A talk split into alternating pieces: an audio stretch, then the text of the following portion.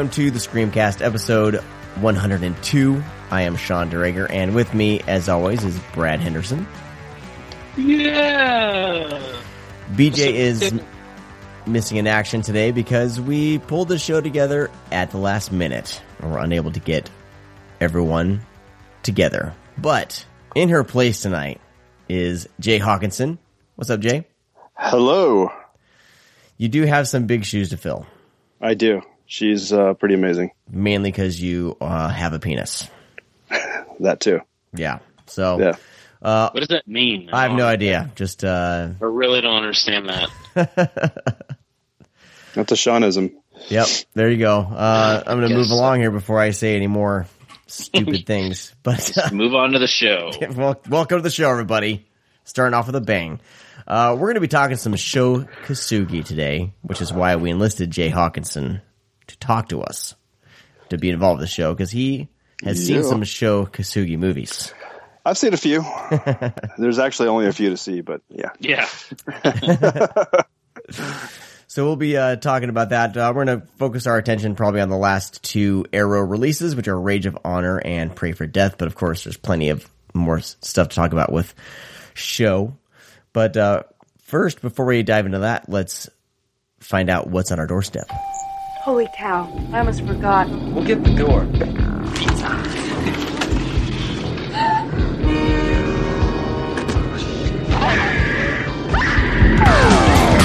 What if What if Jay goes first? Like, what have you seen recently, Jay? You can or let Jay bought? go first. Uh, does, does it does it matter if it came on my if it if it arrived? Okay. Nope. Vir- you know, virtual just whatever. doorstep.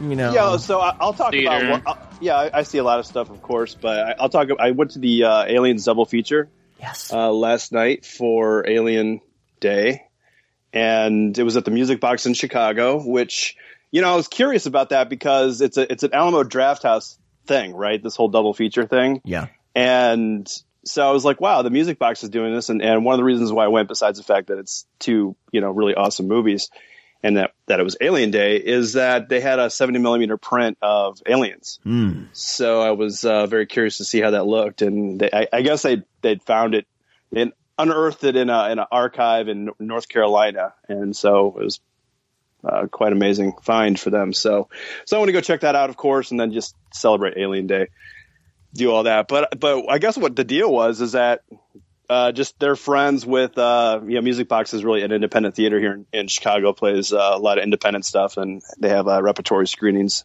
and they do midnight shows on the weekends. And they I guess they just they know people at the Drafthouse and the Drafthouse uh, contacted them and said if they wanted to participate in the event and they said yes. And so they they agreed and kind of like got hooked up in there and, and Mondo Tees sent them a bunch of merchandise to sell and you know it was a sold out event I mean it's 800 it's 800 seat theater so they sold it out and it was uh it was a pretty good pretty good uh scene you know I heard some stories about some other places at other theaters that didn't have uh, such a good uh, atmosphere I think LA was was the big one LA was rowdy apparently. yeah, uh, and ours was uh, really strange because during Alien, which is you know, you've, I know you guys seen Alien, but you know, it's a really quiet movie for the most part. And then every like out of nowhere, somebody would like yell a comment.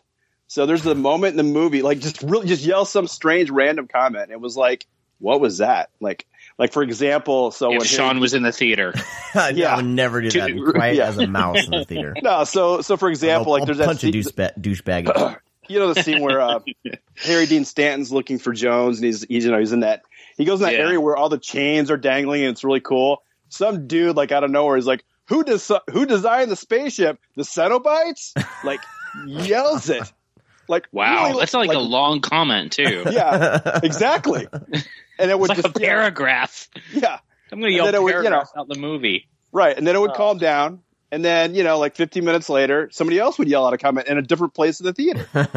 or I was like, I was with, with with a couple friends, and I look at them like, what the fuck is going on? I don't know. It was, yeah, it was really strange. Um, the so that was cool, and then Aliens was. I mean, the print was, um, beautiful. It was it was amazing. Uh, I don't think it had been shown that much, and you know that was a lot. You know, everyone was really into it. You know, I think it's more has a lot more humor in it, obviously, and you know it's more action. So it was cool. It was just really good just to be there and, and experience it with a lot of people and it was a fun event. You know, Nice. just good times. Yeah, good times. So, so that was really, you know, I would say that's for me is probably the big what what I've been watching recently. Other, you know, outside of like newer films, but I think for for cool stuff, that was it was just nice to, nice to participate and have something like that. So, Awesome. yeah, Yeah, we don't have anything like that around here. So, um, yeah, Yeah. kind of sad. sorry. It's all right. It's all right. Just rub it in, Jay. It's cool. you know, I wanted to see aliens as well in 70 millimeter, but didn't Yeah. get that. no, That's cool though. I mean, I wonder if they're, uh, you know, because do anything with it. Was it the actual like theatrical, or was it like a special print? Like it? it No, wasn't it wa- direct, it was a just theatrical. yeah, it was a, it was a safe theatrical. Yeah. Cool. Yeah, which is weird because I, I think I'm more used to seeing the the long cut, Yeah. and so there Yeah, were certain things here. I'm like, yeah, I was like, wait, where's that at? Or what? You know, this is wait, there's something missing here, and it was just kind of throwing me off during the movie. Yeah, but, it's like fucking 25 minutes. Like yeah, there's a lot of a shit that long, happens. Long movie. Yeah, there's a lot of cool Yeah. shit in that, and so yeah, it was Yeah. good. I'm director's cut on everything but four. Yeah. Um, yeah, I prefer the director's cut on each one over the theatrical. Is especially there a director's cut on four? I believe so. Huh. I've never seen it. That one I've always been like just theatrical. Yeah, I mean, it's I don't. Okay, maybe I'm trying to remember if it's director cut or just some scenes because there's like some extra scenes with like Ripley where she goes and like you know how she like sees like like those other things of her. It's like Oh yeah. it goes a little bit more. It goes further. I think I can't remember. It was like whenever that anthology came out on like like nine disc on DVD years ago. That's the only time I ever watched whatever special features there was. I never revisited because I wasn't a fan of uh, the extra footage or deleted scenes. I like the movie though. Which one? A Resurrection. Oh yeah, I like it too. Yeah, yeah. I think it's a fun, fun little. You know, I think Sean and I were talking. I said it's a very much like a fan fan made film. It feels like. Yeah. Um. Doesn't I dig it. it's- You know. Yeah, it still feels like part of the universe, but like it's, you know, it wants to be all three hmm of those Mhm. movies. Right. You know, it has elements of you know aliens, Alien, um, the goofiness in Alien Three, of course. Which the director's cut, I always preferred that because it's technically it's a different movie. Right. Like you know, you un- you kind of understand why um, you know because where the alien is sourced from. You know, in the original, it's the dog, but Yeah. in the director's cut, it's a bull. Uh, or an, was it an ox or something? Is it a bull or an ox? I don't know. I haven't seen the director's cut. I can't remember. There's an awesome behind the scenes behind the scenes stuff on uh, on on that uh, Blu-ray about how they did. They're trying the alien. They're trying different uh, like a practical and alien coming out of the dog and stuff like that. Yeah, That well, cool. well, they have because when they're pulling the ship, there's a scene where they're like trying to pull the ship out of the water, and they have like those big, like you know, they look they look like bulls or ox, you know, something like that, and that's where the alien comes from. Well, that's fucking why the alien's so goddamn strong and can bust down doors and shit. Yeah. You know, it's ramming its head into things. Of course, No, You know, it's, okay. it's a lot more believable than a fucking dog. Right. It's just that what happened was is that you know because they bring they bring the animal in and they're like we don't know how it died, uh, and then it comes out of that and then attacks the guy. But the thing was that the audio was damaged so severely um, that they couldn't use it. So I don't know if they went back last minute to do reshoots or anything like that, but um, what they did is they just added subtitles um, on on the director's cut, and I prefer that a lot more. I think it's a pretty cool movie because you know the setup is a little bit different. hmm You know, you, you actually go more into Newt and Hicks and everything like that. Uh, you get Yeah. to see them a little bit more. Where did Yeah. where did where did they get an ox on the prison planet? I don't know. It's uh, I, I mean, it's it's a I don't I can't remember what type of. It's a big fucking like it looks like an ox or a bull. It's the it's the sla- uh, slaughterhouse. They have like a slaughterhouse there where they butcher. I mean, Oh, they gotta okay. eat, you know. Okay, okay. Yeah, So they got to at some point they got to raise these. yeah, and they and they use that to pull the ship out of wherever you know it crash Hmm. landed, Hmm. and that's when one of them just falls over. You know, because obviously the face hugger got attached to it somehow. So yeah, it's a cow. Right. it's a cow. Yeah, Okay. Well, it's a bull. I mean, it's a bull though. It's not like a Yeah, you know. well, that's what I was saying. I mean, that's the reason why it fucking charges and like rams its head into shit. Because I, you know, the other alien movies, I can't ever remember that really happening, other than them pounding on the door by with many of them. I Mhm. mean, they're mostly sneaky and crawl through crawl spaces and you know, uh, tunneling systems and under the grates. They're Right. not fucking charging at people. Right. Yeah. And, that- and that was one of the reasons why, uh, you know, if you want to go back, when I was little, those little, uh, you know, the alien toys, there was a whole alien from Alien 3. And you, you would like push its head and then hit a button and the head would pop out and ram shit. Uh, wow. You Yeah. know, I think I remember that. yeah. Yeah, it completely changes the movie. It it, it yeah, I know. totally changes everything. That's amazing. Yeah, I always stand up for 3 because I, I, I like, I, I like three a lot. I like it a lot. Yeah. Yeah, I like it too. I don't, you know, I just like the fact that like every since the first movie, every new team that's taken on an alien movie basically made their alien movie. You know, so I, I, I saw somebody make a comment on Twitter or something about it's kind of like a Elseworlds. You know, it's, it's like okay, well, let me do my thing and let me do my thing, and they're all different movies that you know Yeah, kind of stand on their own, and you know, you know, obviously, you know, Ripley's sort of the thread through all Mhm. those, but outside of that, it's like they're telling their own story. Yeah. Yeah. I like it. Yeah. Which is why I don't get mad that uh, Newt and you know is Yeah, I don't care. dies in three. It's like I, Yeah. Not, uh, I I don't know. Neil Blomkamp wants to bring them back, you know, and retcon Alien in three, but I'm like, eh. I mean, it'd be cool, but I mean, I don't, I don't, I don't know. I'm have mixed feelings on that. Yeah. I don't don't, know. I mean, I, you know, If all I want is, cool. a, yeah, I just want a good movie. Yeah. I don't really care. You know, Yeah, make a good movie, dude. yep. They weren't really dead. That was a dream, and fine, fine, whatever. Hmm. All right, uh, Brad, what's on your doorstep? Um, is Jay done? Is that it? Jay? I'm done. Yeah. I'll just, Yeah. I'll just talk about that. Yeah. That's good. Um, I, I don't have much. Just have a couple things. Um, I got to around to watching uh, um, this documentary. It's I got it in the mail, and I really didn't know anything about it. Um, popped it in. It was you know like seventy minutes. So I was like, okay, I'll watch this before. Um, the shit was made in like 2012. It's a documentary focusing on this group uh, of people that are from the United States Cad- Academy of Science. Um, and it is uh, Unarians, is what they call themselves. And they believe that they are from kind of a higher being of like aliens passed down. Um, they kind of relive their lives over and over. So, um, you know, they die, they come back, they die, they come back. All the science fiction that exists in the world. Um, you know, from any author or filmmaker, um, those people lived their past lives on another planet doing that thing. So basically, George Lucas has lived in a past life do living in a world of Star Wars. Uh, you know, whoever fucking creator of Star Star uh, Trek was living that life. Uh, you know, Ray Bradbury was in past lives. He was that the person that he'd lead in his book. That type of shit. Really Mhm. fucking far out there shit. Um, you know, it, it was founded in the, the 50s by a husband and wife. He wrote some books.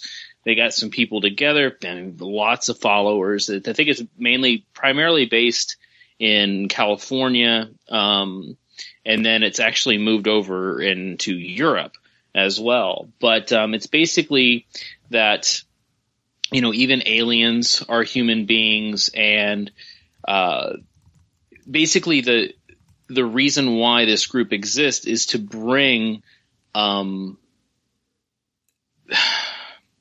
it's so fucked up it's so weird it's basically to bring like an interplanetary group together because even though we're on earth we're from another planet and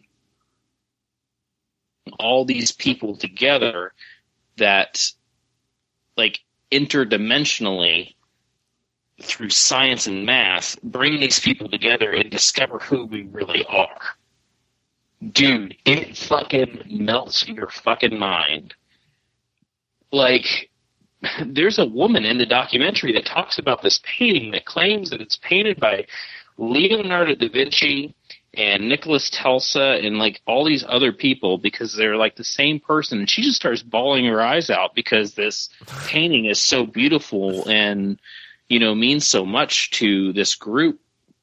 I mean, and they've made these movies. Like they actually had a production company, and they meet, made these movies. That what, and all, also, you know, they wrote these books and then turned those into movies. Like there's a movie called The Arrival from the '80s, and it's mainly everything's kept in the group. Like it's not like they didn't make these movies and they screen them in theaters or anything. It's like only for this, uh, you know, this Academy of Science, basically kind of this church cult type thing.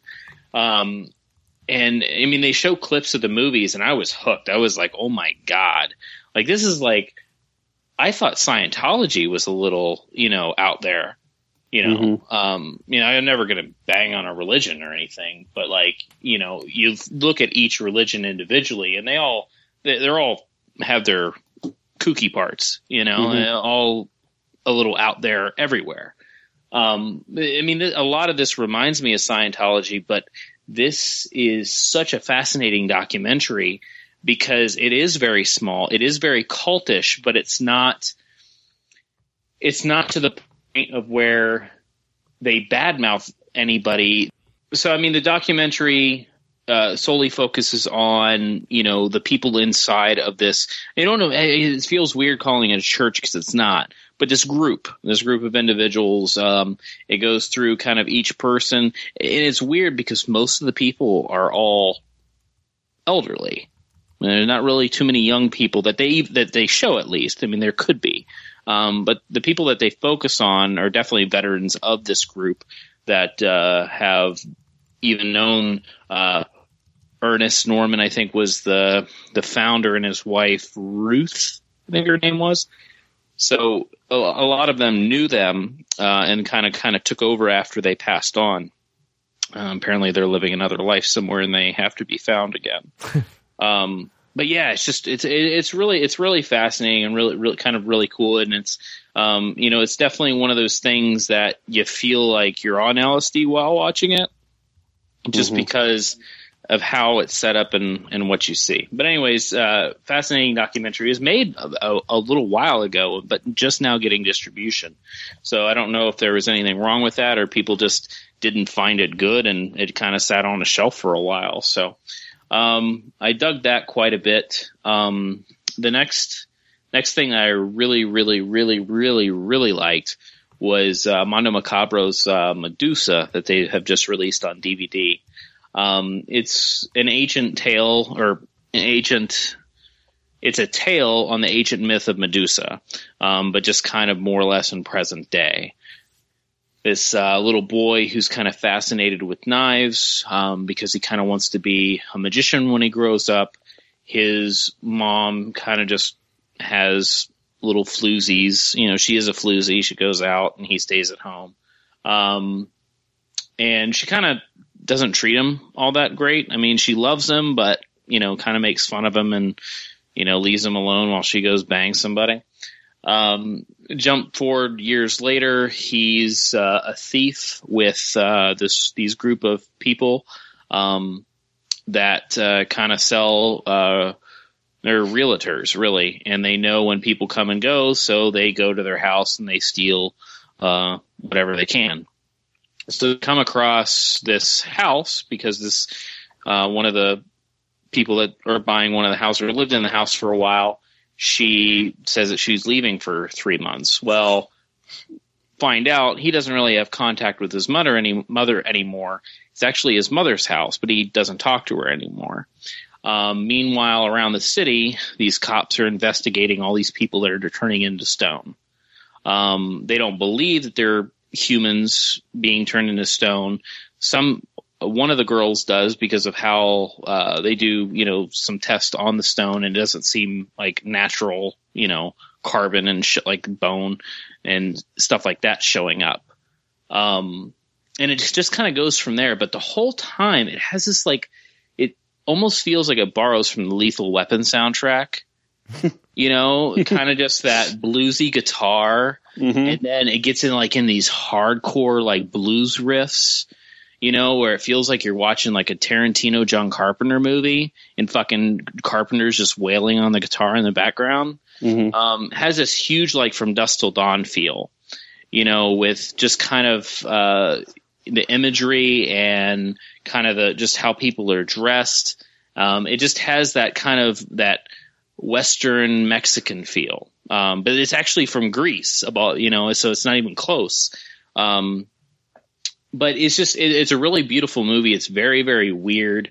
Um, like I said, the, the soundtrack is really, really great. Uh, it- like I said, it, I said even Sean last night, it's like if Tarantino was like 15 years old and wanted to make some kind of fucked up, you know, sexy, weird ass quote on you know quotations in the Mark Monster movie and kind of end up doing this before he got into his career of like Reservoir Dogs and fucking From Dusk Till Dawn with Rodriguez.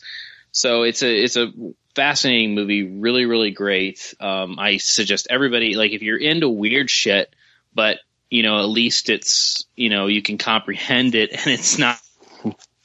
Um, this is definitely uh, for you. It's I mean it's Mondo Macabro, so you kind of know what you're getting into.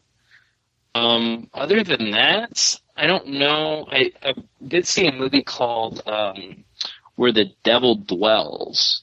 Uh, movie from I think it was like 2014. Just now got uh, distribution through I think Midnight Releasing. Midnight Releasing was one of those companies that um, you know they were releasing like a lot of small, low budget independent movies, and now they're starting to get some quality flicks, which is uh, which is pretty cool. Um, so I'm enjoying that. Uh, where the Devil Dwells is mostly about a son of a serial killer who um, gets into kind of uh, what do you call him? You know, just kind of a little rumble with a stabs a guy, um, and is on like house arrest. So this cop is watching over him, and he's staying at his dad's old place so he he like starts having visions of his uh, of his father and um feels like he's going crazy at the same time like you know he can't go anywhere uh the cop visits every once in a while and the cop can kind of tell that he's kind of losing it um, and just kind of goes from there. It's a very much psychological horror film. It, it actually it's set in like the 80s, which is kind of cool, and they kind of go into um, um, you know kind of a nod to slashers and stuff like that. Um, you know, the guy's going through his old like dad's movie cabinet, and there's like Texas Chainsaw Massacre three in there. Uh, you know, Phantom Brother um, you know, a couple other flicks, but he comes across these series of movies called The Butcher. But The Butcher is based on his dad. So he starts watching the movies and then like starts seeing his dad even more and his dad like appears and like look how badass this is they base this movie off of me but it's not even close to what i did you know he killed like close to like 200 people or some crazy shit like that so it's it's it's not a great movie but it is entertaining uh, it's definitely a movie for uh, movie lovers. Uh, Jay, did you ever see Tony? Yeah. Uh huh. Yeah, it's Yep. very it's very much like Tony, where it feels like that movie's made for people that really really love movies. Yeah, I, I know what you mean. So you know, it, it's hard to explain. It's just that vibe. You know, Right, like right. because Tony's obsessed with VHS tapes, so it's like Yep. 2010. Yep. Um, but anyways, um, it, definitely definitely a fun fun little movie. I I I, uh, I dug it for. for Is it a recent what it was worth. Yeah, it just it just came out. Okay. So um, I think that's uh, that's pretty much it. Oh no no no! I'm sorry. I watched um, also uh, they are watching. I think you tweeted about this, right, Jay? I don't. I don't know. I don't. Doesn't sound familiar to me. Oh, it's a it's a found footage movie of about these people that are going following this makeover like house TV sh- this TV show, and um, this woman buys this rundown house in the middle of fucking you know like Czechoslovakia or some shit. So they send these people out, you know, a year later because I mean everything's this house is dilapidated. It's fucking filthy. It's got like you know dirt floors. She buys the house for super cheap. They're gonna go out and see what she's done.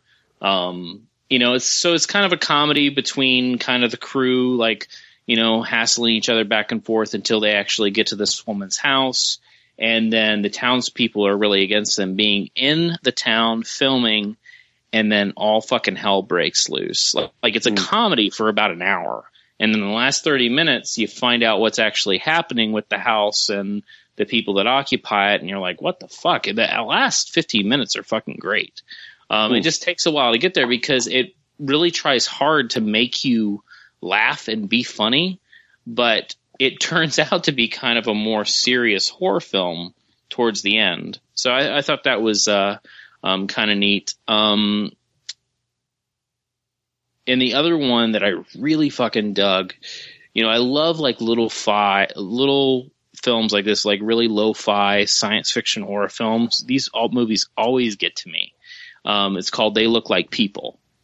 Um, and it's about this guy who is in New York City. He comes across his, his old friend and um, he claims that he has his girlfriend left him and he lost his job and he kind of needs a, you know, he's just telling him this and he's like, oh man, come stay with me.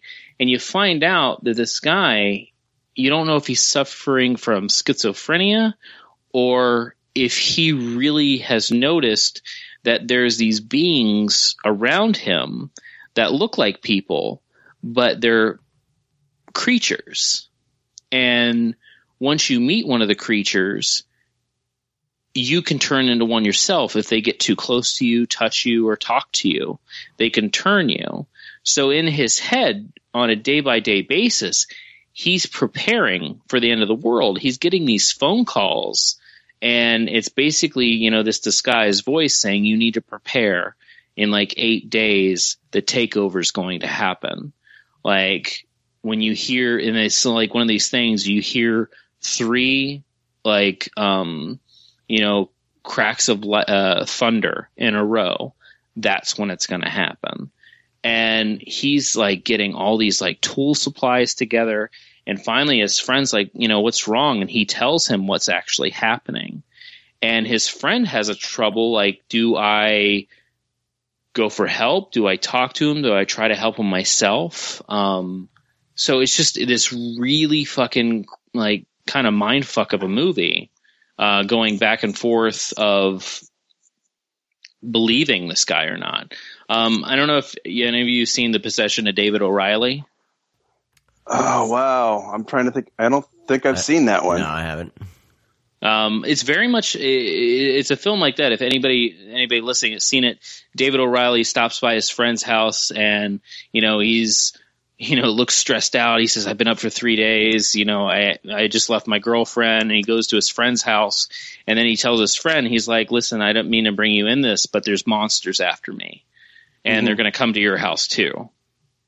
And the guys and the guy's like, "Well, what do you mean?" He's like, "Well, you can't see them, only I can." Mm. And you're like, "What the fuck?" And so he like accommodates his friend. He brings him in, and like you know, David will just be staring at the corner. He's like, "Hey, man, there's there's one of them on the floor, and it's coming towards us." Like uh, David, the possession of David O'Reilly is fucking fantastic. It's a fucking terrifying movie. It's really good. And this Actually, kind of I've, I've seen it. Yeah, I've seen it. Yeah, and this and this reminded me of that. Um, just a little bit more lo-fi because the possession of David o- David O'Reilly has some fucking fabulous monster effects. Like those creatures in the movie are fucking fantastic.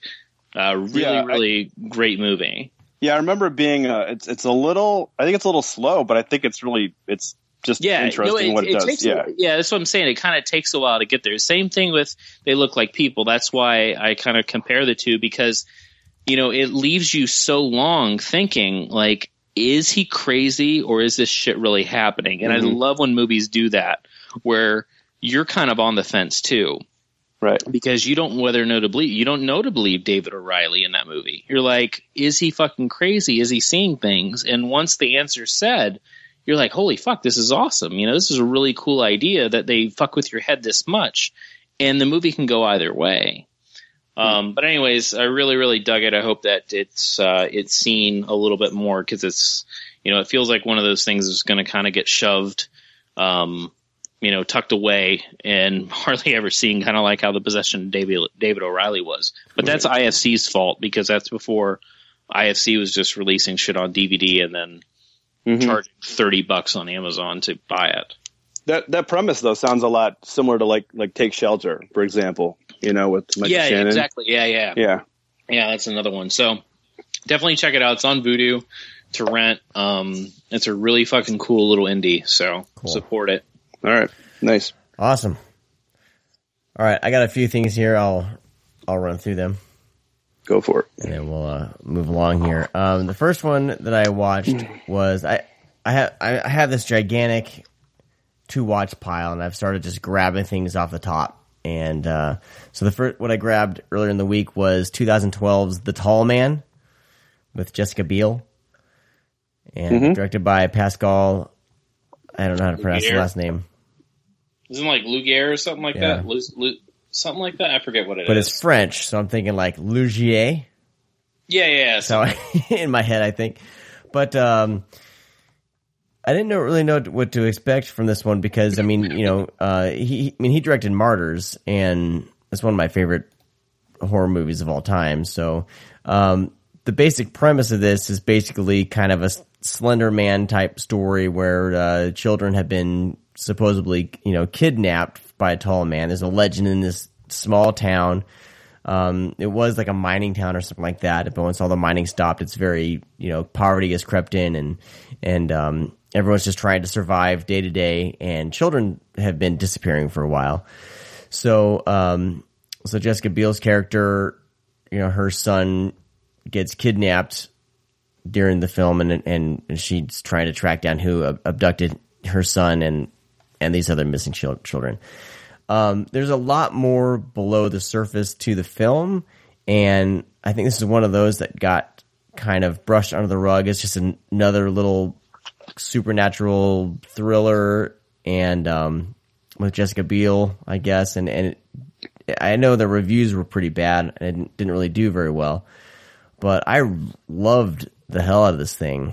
I, I enjoy it too. I'm with you. It, I think the problem was is that it was promoted as kind of a Slender Man horror film, and kind of once it you find out exactly what's going on, it is more or less of a drama. Mhm. And I think that ruined it for people. But I thought it was much more special because that's a kind of original when movies do that. They Once- yeah, I liked being, turn. yeah, I liked being. This movie surprised me in in, in many ways. I haven't been surprised lately, and and you know maybe it didn't turn out the movie isn't what people were expecting or whatever. But I think this is one of those that at least give it a rent, at least check it out, and I think you'll be pleasantly surprised by it. But I I, I loved it. I think uh, Pascal's direction is, just fantastic with the film. Um, it looks really good. Jessica Biel is turning in like a hell of a performance here. Like she's not just trying to write write it in or you know just trying to sleepwalk her way through a role. Like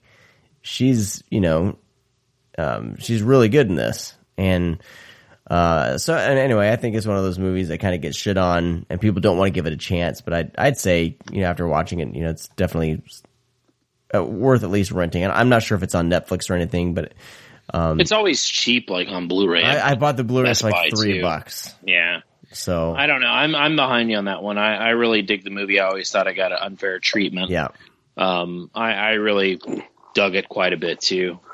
I've had it in my I've, I've had it in my queue forever, and I just never watched it because it was always panned. Every, anytime somebody watched it, they would say, you know, it, it sucked or it wasn't worth it or whatever. And I saw Sean's tweets recently, and I was like, oh, I gotta, I should bump this up. I, I should check this out. Uh, Sean I mean, liked it's it. so- not.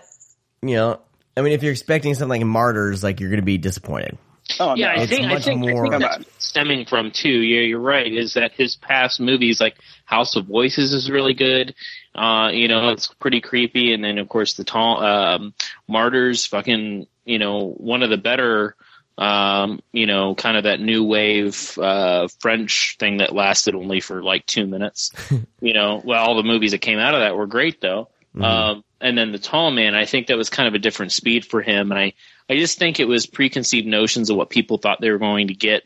Uh, the general audience thought they were going to get like a you know hardcore like you know creepy uh, you know, movie. And once it, you know, once you find out what's going on, it's, it's a, you know, it's a very neat little idea. Um, Yeah. you know, it's, I, I like movies that, like you said, you like being surprised. There's a few surprises in this movie that are pretty fucking cool, Yeah. you know? Yep, it's Cool. worth checking out.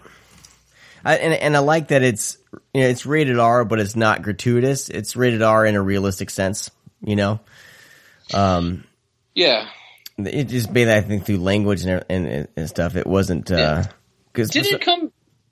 I'm sorry. Go ahead. no, Sean. I was expecting some just sort of. I was expecting like a PG thirteen kind of ghost story, you know, jump scare movie. You know, and that's not what I got. What I got was like a kind of a uh, mystery thriller drama. I think is the a better way to to explain it. So I was gonna say I thought it was released at the same time that Clive Owen movie was, but it's about a year apart, so never mind. Remember that Intruders? That was not Oh, a very yeah. good movie. I haven't Uh, seen that. anyways, yeah, I did not like that Yeah. movie. All right, and so the next film I watched, the next uh, film that was underneath Tall Man was 2014's The Last Survivors. I know Brad, you saw this when it first came out on Blu-ray. Oh yeah, dude, I, I fucking dug that movie. uh, directed by Thomas S. Hammock. Um, yeah, It's got I, cool fucking cast too. I, it was okay. You know, it was like, I don't know. I, I liked the idea of it, but I thought it was, uh, it, it kind of got, the execution was a bit weak, in my opinion. Mm, I, I dug it. I it's it's like a sm- small scale po- post apocalyptic movie. They do a really w- good job of setting up the world and the stakes that are involved. Um, and I, I like the twist on kind of water rights. You know, someone can own the land, but you know, this one guy owns the water. I think that's a great I- idea. And and then and that's true. Like I used well, I used to be working for a, a land developer eight years back, and we had some issues with some land that we that uh, one of our clients owned. They owned the land; they wanted to build on it, but someone else owned the rights of the water underneath. So we had like like sort out like oh, water rights. So the fact that this one guy in this in this film, Last Survivors, is, is claiming all the water and going through and you know killing anyone who's drinking his water is a great idea and a great setup. You know, with this teenage girl fighting against you know Yeah, that water this water bearing guy. So it's a great idea. I think you know maybe it's expectations, um, but I I would it's a solid rental for me. Like I would say, you know, if you if you're interested in it, definitely give it a watch. It didn't it wasn't boring. It wasn't horrible. I just thought it wasn't as I don't know. It was just something off. good as Brad said it was. It wasn't as good as Brad said it was. yeah. but um, you know, everyone's doing a good job. Like nobody's it- it's it's a better low budget movie for sure. And they Yeah. they definitely make the budget work for them because they do a really good job of of setting up the world and and what Yeah, what they do to survive on a daily basis and, and what the stakes are. So, and the bad guy's a sleazeball. He's really good. He's been in other stuff. Um, I forget uh, his name now. forget his name, but he's he's really good. And then uh, Barbara Crampton shows up for like a minute. Yeah, well, she. I mean, she she shows up a couple times, but Uh-huh. it's uh, you know, it, I I do like, um, you know, th- there's actually a few, um, you know, a few cameos. Uh, oh, oh uh, John John Gries. Yeah, yeah, yeah. He, he played. Yeah, couldn't think of his name. Yeah. Wolfman has nards. Uh, yes. but um, yeah, it, it's got a few little cameos of uh, um, veteran kind of indie indie movie actors. So uh, I, I I dug I dug it quite a bit. yeah, I'd be interested Yeah, uh, in, in following this this director and, and writer, like you know, see what they have next. I mean, you know, Yeah, uh, actually, uh, I was thinking Adam Adam Wingard and Simon Barrett are in it too. They play two of the soldiers. oh really? They have a little funny part. Well, yeah, because he does. He's been involved with them on the guest and You're Next. Yeah, I mean it's it's it's that community. Uh, Yeah. You know, I think that's one of the reasons why I like it too. Um, it's just that kind of small indie community Cool. that uh, that made it. But anyways, Yeah. Anyway, that's the Last Survivors. I'd, I'd say if it's on Netflix, you know, and you're, you want to watch something post-apocalyptic, give it a chance. But um, that's about it for that. Uh, next, the final film that I watched, uh, The Revenant, came out last week on Blu-ray. I and and I had to finally check it out, like because so many people were complaining about it and just shitting all over the director Alejandro Inarritu. uh, I don't know how to pronounce the last name. Inarritu. That's right. You got it. Yeah. Inarritu. I, I, Yeah, I saw the, Inarritu. the squiggles above the N and the A, and I, I don't, you know. But um, I really love Birdman. I think um, that got unfairly shit on as well. I think sometimes when these movies get nominated for Oscars, people just want to just you know just hate on him. But I think I think he's a really talented director. I don't think he's a one trick pony. I don't think he's you know going for any gimmicks or anything. Um, I loved Birdman and how the how the camera followed everyone and and the soundtrack to that and just the the thematic how he rolls in these themes of of uh, art and what art is and you know it, it, Birdman's great. I love Birdman and and uh, so I was excited to see The Revenant because I wanted to see you know this kind of a darker material based on you know kind of sort of based on true events with Leonardo DiCaprio um, playing Hugh Glass and there's a bunch of you know apparently these are all based on real people but it's it's definitely you know um, not it's based on a true story or inspired by true events not you know not a true story. But um the basic setup is is Leonardo DiCaprio's character Hugh Glass survives a, a, bear attack and is basically left for dead, and um, he basically wants to track down the guy that left him for dead. is the basic setup of the film, and it's you know Leonardo DiCaprio versus you know the elements in uh, in the eighteen hundreds, and I just love the film. I loved how it was shot. Again, like how he his, his cinematographer uh, is is incredible. The use of, of real natural light gave the film just a real natural look because that's one thing with films that are take place at night or you know around a fire the the light never looks right you know and i i loved that the light looked it's like the first movie i think the light looked re- like totally the way it should.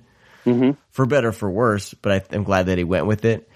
And i you know I, I don't know i love this film. I think it's a work of art. Like just the just everything about it the how this it's a simple story but how it's told um is, is great. And it's not just you know leo dicaprio on screen crawling a, a, across you know mud and and snow the whole movie it's it's there's definite acts to the film there's definite beginning and end and um, you get to know a lot of these characters. Uh, they're all they're all pretty great. Tom Hardy, I think, is fantastic. People were making fun of his accent, but I mean, I've heard people talk like that, so you know. So I don't I don't know, but um, I was great, man. I, it's the the action scenes in it are just you know, there's a few action beats in it that are amazing. Yeah, I like the movie a lot too. I, you know, my problem I think with the movie is more so with a lot of the flashback stuff that they do to Okay. that. Um, you know, I, I feel like it, it in some ways takes you out of what's happening because you're so into hmm you know his you know this basically his his struggle and journey to get you know to you know go through this whole process of of of getting his revenge but then he has these like flashback sequences that I'm like wait what's going on you know and you're like right, right. and you know it's it's stuff that honestly you know if you took those out I think it would be just a tighter film because you'd be like way into just this one you know Mhm. his his single focus of just trying to Yeah. survive and get his revenge right Yeah, yeah. and yeah and so you know that was that was you know other than that you know I think you know I thought it was just like you said Sean I think it was it was pretty amazing so The special feature on it, the documentary, like the only special feature on the Blu-ray, which I was super bummed that there wasn't more, um, is pretty pretentious. oh really I will say that. I mean, it's kind of uh, Alejandro reflecting on the film and, and the environment and things like that. And it's, uh-huh.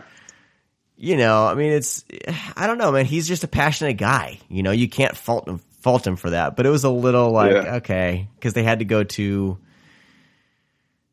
some other country because they're in Canada and there was no snow that year, so they had to go. So they, of course, they bring up global warming and stuff, which is, you know, it's it's great. But I want to see how the film's made. And you know, if you want to do a documentary on global warming and the environment, fantastic. Sign me up. You know, I'll watch that. But but there was a it, there was some cool things like some things that they discovered and and you know, uh, with a lot of like the Native American kind of perspective, um, is pretty fantastic in that documentary. So there's some things to glean from it, but it's a little bit on the pretentious side. You know, it's, but Right. which I can see. I guess that's why people give him shit. but, but the film itself, man, it's it's it's one of my favorite films of 2015, and I'm kicking myself for not seeing it on the on the big screen because it looks incredible. Yeah, it's pretty amazing. So Brad hasn't seen it yet. No, I have not uh, attempted. I will soon, though. I will. I will. You'll see it. It's it's worth seeing for sure. Oh, yeah. Absolutely. And that's all I got. Cool. Right on. All right. So let's take a. Uh, we're going to take a quick break for news with Josh Obershaw, and we'll be right back to talk about some Sho Kosugi.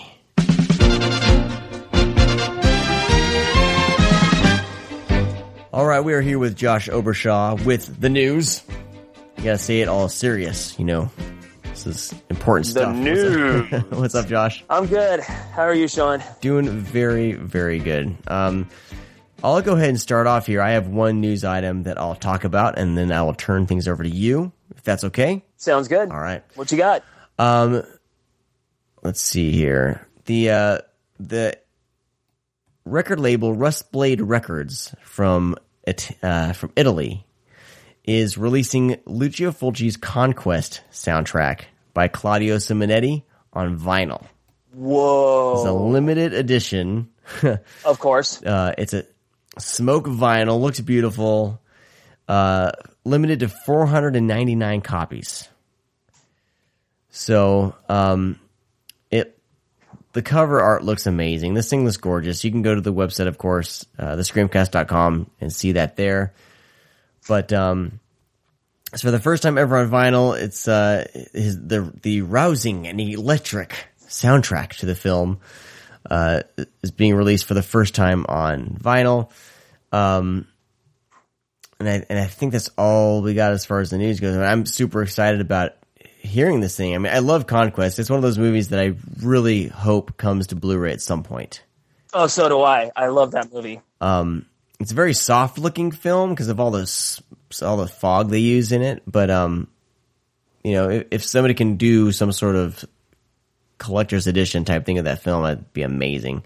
It's a bit of an oddball batshit flick, but uh, I like it because of that. Um, it's going to be this. The soundtrack's going to be released on July 29th. You can pre-order it directly from their website.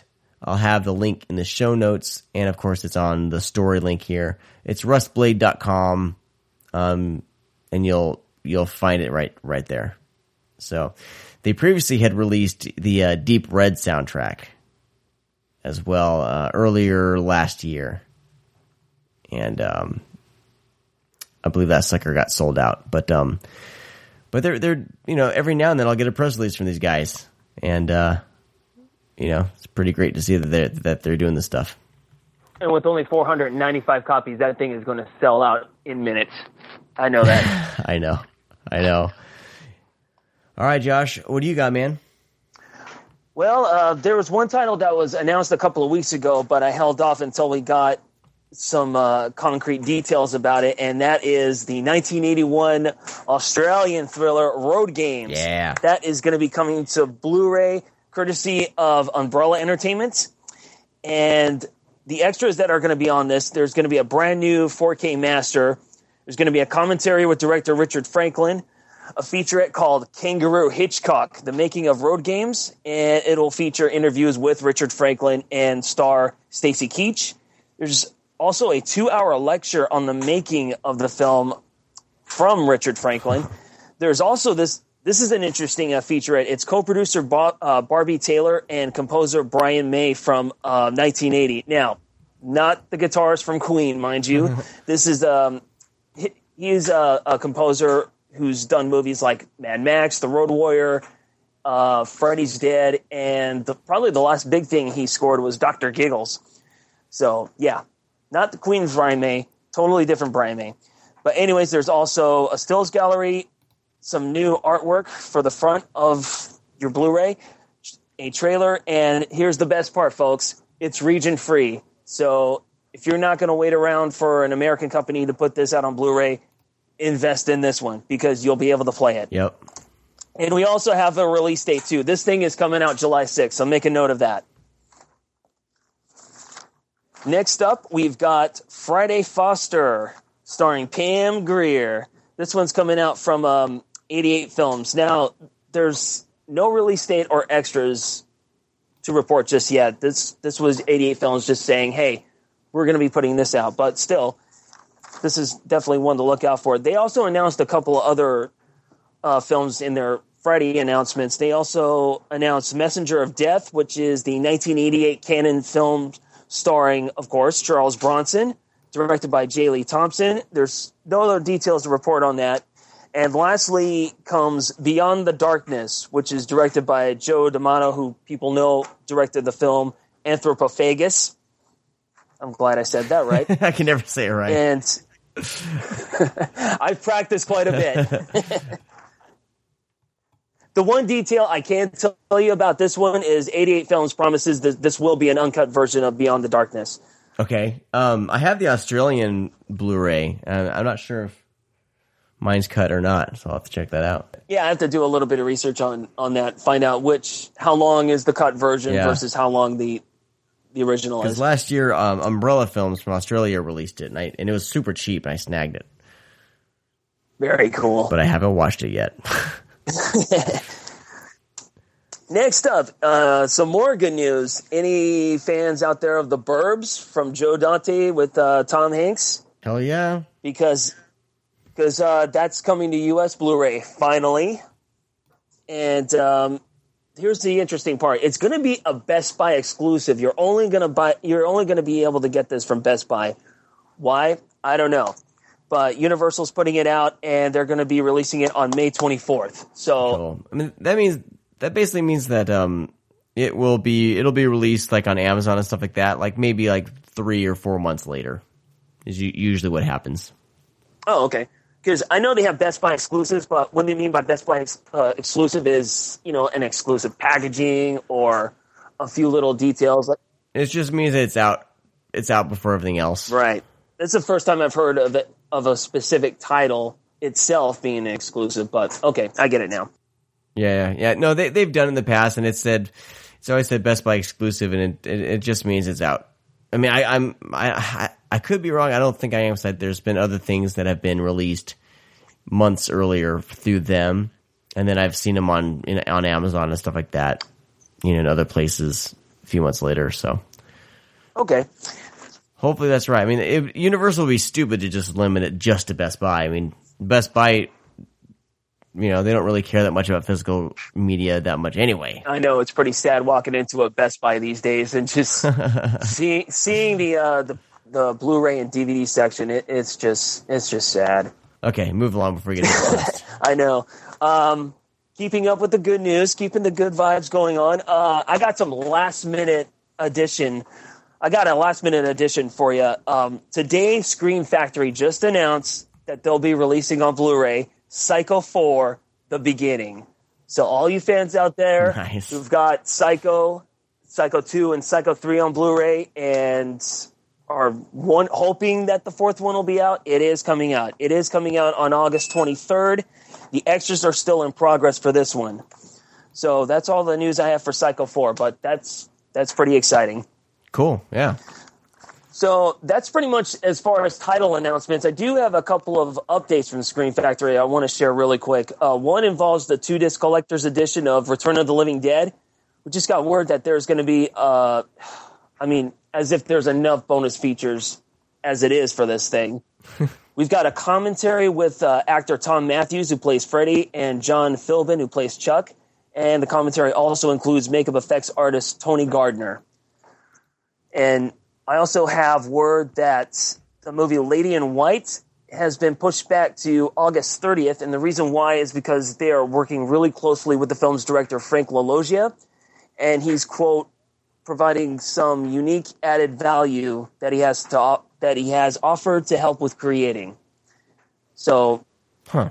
that's going to be uh, interesting to find out what those bonus features are. And uh, that's all the news I have, Sean. Awesome. Thank you, man. We'll talk to you next week. See you next week, guys. And make sure you follow the screamcast.com for all the news uh, whenever it gets posted.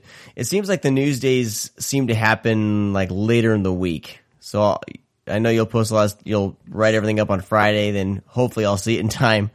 But then most of the time they'll be trickling every Monday. The news trickles in. So, but but always go to the you know the screamcast.com. Check out the latest news and updates.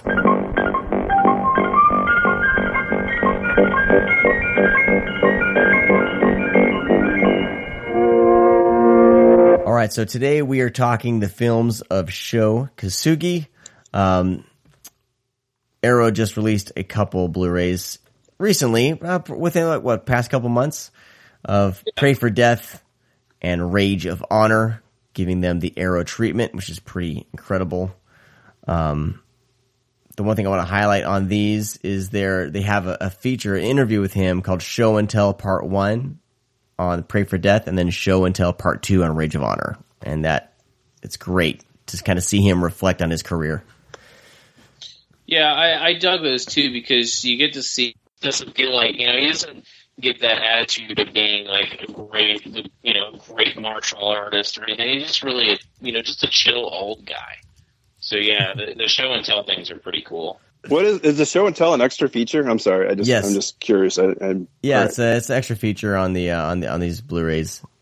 I think these are the first Blu-rays that actually have given like one of his movies, other than you know Ninja Three. Uh, only other Blu-rays that have really given his movies like a collector's edition type treatment. Right. But I mean, even Ninja Three is just a bare bones movie. There's, there's some extra stuff on there, isn't there? I can't remember. We talked about it uh, I didn't. I didn't think so. our first year. Yeah, I remember. Whoa, it must have been a really bad show. No, I remember because you because you mentioned my name. You're welcome. Anyways, this is this is our uh, Japanese expert, ja- ja- Japanese cinema expert, Jay Jay Hawkinson. right. So Jay, uh, when what, what what's your uh, what was your first experiences with the Sho Kosugi films? You know, for for me, you know, you know, growing up in the '80s, you know, that was, you know, the, these movies like Enter the Ninja and Yeah. Revenge of the Ninja. You know, these were like they kind of set the tone for for all these action movies, especially the Cannon films of the '80s. And so when we saw Enter the Ninja, it sort of was this, you know, it was like a revelation for us. Like, oh my gosh, this is crazy. You know, it's like we want to be ninjas now. So. you know, we would, you know, I would like buy Black Belt magazine and look at all the ads for all the like the ninja gear you could buy, and it's like, okay, we got to get these, and we got to get, you know, all these, you know, hand claws and Tetsubishis, B- Bishus, and all these like little, you know, all the all the all the gear that the ninja had, and we actually, me and my best friend actually ordered like ninja costumes or ninja outfits because we're like, we got to do it, man. We we, we want to be ninjas, so. Um, so yeah, so I, I think for us, you know, Enter the Ninja is sort of like a kind of a you could point to that film as really, you know, setting the, the standard for hmm all these all these ninja films. Were that none were really great films, but they were all very similar, and it sort of ushered in the you know all the the American Ninja series and a lot of these other movies that were made. So, you know, I, I think you know Sho shows up in the in End of the Ninja. He's like actually the the bad guy, the the villain in that Mhm. movie, and I think uh, I think Golan uh, uh, uh, Menahem Golan when he directed that movie saw something in him and said, you know what, I think we can make a franchise out of this. And so, you know, he made Revenge of the Ninja, which is like supposed, you know, kind of part of that, but even though it's a completely different character, Mhm. completely different story. And then of course Ninja 3, Domination, which again, not really related at all, but whatever, still features, still features Sho, uh, Kosugi. So, Yeah. you know, so that was, you know, we watched those movies like over and over again, especially like Revenge of the Ninja. It was like that and, and Enter the Ninja we watched a lot. And, you know, so that was really my first experience um, in seeing those and just getting really deep into like just ninja movies, you know, like we got to watch every ninja movie now. So, you know, even like all the, you know, Godfrey Ho movies, just the really bad ones, um, which I like to call the cartoon ninjas because they're all wearing different colored, you know, camo ninja outfits and red Right. ninja outfits, white ninja outfits. blue, yellow, whatever. You know, it's just a lot of silly stuff. Those but, really don't yeah. make any, practical sense, right? And Aren't it just supposed to be invisible? No. the black, or uh, or or Yeah, is they're- you know, yeah, not really. I mean, it just depends on the story. You, you you see all these like just yeah, they're all they're all, they're all pretty crazy. But you know, I think a lot of that, you know, you could you, seriously, I mean, you could point back to you know, Enter the Ninjas being really the one, and and I think that one really launched you know Sho Kosugi's career through the '80s. You know, and there was like a short window of time that you know he you know he was a, a lead in in these movies, and you know, you and I think it was really interesting because I, I know when Brad reached out to me, he's like, "Hey, we're going to do the show on Sho Kosugi," and I was like, "Okay, that's cool." Like, you know, it's like I haven't seen a lot of these movies in a while, but I, I can certainly you know discuss them because I've seen them enough times. But I think it was interesting that you chose this now, given everything that's going on with Hollywood and whitewashing and everything that's happening. And then here you have this period of time in the 80s, you know, from the early 80s to the mid 80s, where you actually had a lead, uh, you know, actor who was a Japanese transplant. I mean, he came from Japan and, you know, moved to Hollywood and was making these movies and was the star. Um, which, you know, I don't think you would, you'll, you'll see anything like that probably. No, Uh, because I mean, not not to knock on Sho or anything, but like, you know, he was he was cast, you know, in, in such a way that no no one would do today because Right. his deliveries are off. He's hard to understand. Yep. You know, it was definitely buddy filmmaking. You know, it was like, hey, want to make an action movie? Yeah, I know a guy who can do that shit. He might not be able to act, but he'll be great. You know, the choreography for it instead of fight scenes and and stuff like that. And it just it, it's really special because you probably won't ever get that unless it's like an independent movie. But Right. something as mainstream as this was, you know, putting out by you know Cannon and being put in theaters across the you know United States and everywhere else, you, you just Mhm. won't see that anymore. Right. And I think that's, you know, I think that was part of like trying to be, you know, more authentic, auth, authen, uh, I can't even say it. Sorry. to bring, Let Sean let Sean do that for you. yeah, I, I'm sorry. I'm, I'm Authentic. Yeah, authentic. yeah. I, I think it was just trying to be more true to what that, you know, if you've got a ninja, it's like, okay, well, it should be somebody Japanese, you know? So, you know, and, I- and I think that's, you know, essentially which led to American Ninja and all the other movies where it's just like, hey, let's, let's do this, but, you know, cast, you know, um, Dudikoff, you know, it's that's what happened. just- American Ninja fucked everything up. yeah. but no, I mean, it's, you know, it's, it's fine, but you know, it's, it's just, I think that was, you know, part of it. It's like, yeah. it makes it believable, I guess. Well, Well, have also, some, uh, you know, if you ever see a ninja in the movie with an AK forty seven, you automatic, automatically know he's bad. Yeah. right. Because the real ninjas didn't have weapons that you've seen on their bodies; they just pull them out of their sleeves and shit. Right. Right. So but uh, but they're Snake Eyes, GI Joe. Yeah. He had a Uzi, so and he's a good guy. Yeah. That's awesome. Yeah, um, I have some. I have a few Sho Kosugi facts that I've culled. Okay. Um, so, as a child in Japan, he was initially brushed off by his martial arts instructor as not being talented. But he stuck with his training and he played baseball as a pitcher through high school. And then when he was 19, he failed his college entrance exams twice. Uh, but he kept on uh, going, and in 68, 1968, he moved to LA and began teaching martial arts. And apparently, his first acting gig was in Godfather 2. I'm not sure what role he was in. He must have been an extra. But He was in Godfather 2. And then in 1982, as Jay, like Jay was saying, uh, Revenge of the Ninja, the second film, was the one that really kicked his career in, into high gear. And then in 85, I guess he did some TV. And then in 1985, he teamed up with Gordon, Hes- uh, Gordon Hessler for Pray for Death and Rage of Honor. And then he was also like the, the martial arts choreographer on both those films. And then uh, in Rage of Honor, of course, he designed some of the weapons, including the exploding ninja star. Nice. So those are my Yeah, Sho I- Kosugi I think- facts. yeah, I think in uh, when I was watching uh, Rage of Honor, he's credited as the weapons creator. Yeah. So all those crazy weapons he has in Rage of Honor were him. But I mean, they're not that crazy. I mean, they they look like legit weapons, but it's just, you know, it's like how many times does Rage of Honor actually end? because it feels like it ends like a couple. three different, it ends three different times. But uh, I mean, it's it, it's it's still a great movie. Um, I mean, and and he he's a lot of fun. I mean, that's the thing is with with any films with Sho Kosugi playing the lead, you're getting into you know just a fun you know and he he's very charismatic too. Like he, he's really fun to watch. And you know it was one thing on this on the special features on rage of honor with the show and tell part two.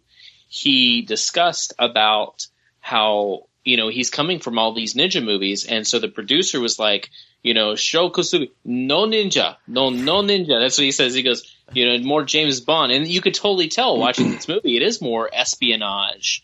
And he said it's more of a DA you know crime fighter Yeah. rather than being a ninja. And it's true uh, but every once in a while you know I'll be in a tuxedo with a gun doing my James uh, Bond pose and all of a sudden I'm out of ammo but I have a ninja star in my sock. Heck and yeah. I throw one, you know, and it's just like there's like little dabs of uh, of ninja shit in there, but um, just a just a really like it, he's like that's what I like about the films is that he's just a lot of fun, and hmm um, I'm still trying to figure out why does he wear the eyeliner at certain parts. Because that's his- he's in ninja mode. I don't know, man. I don't know. Is it?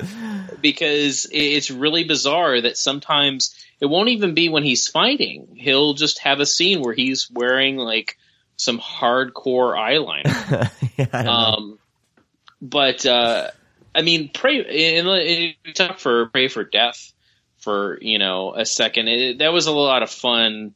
Uh, we we talked about it on the show a couple times, so we won't uh, go too much into it. But that was another film. I mean, these are like directed back to back from Gordon Hessler making making both of these films. hmm So you know, fucking Sho Kosugi plays like a mini Shredder.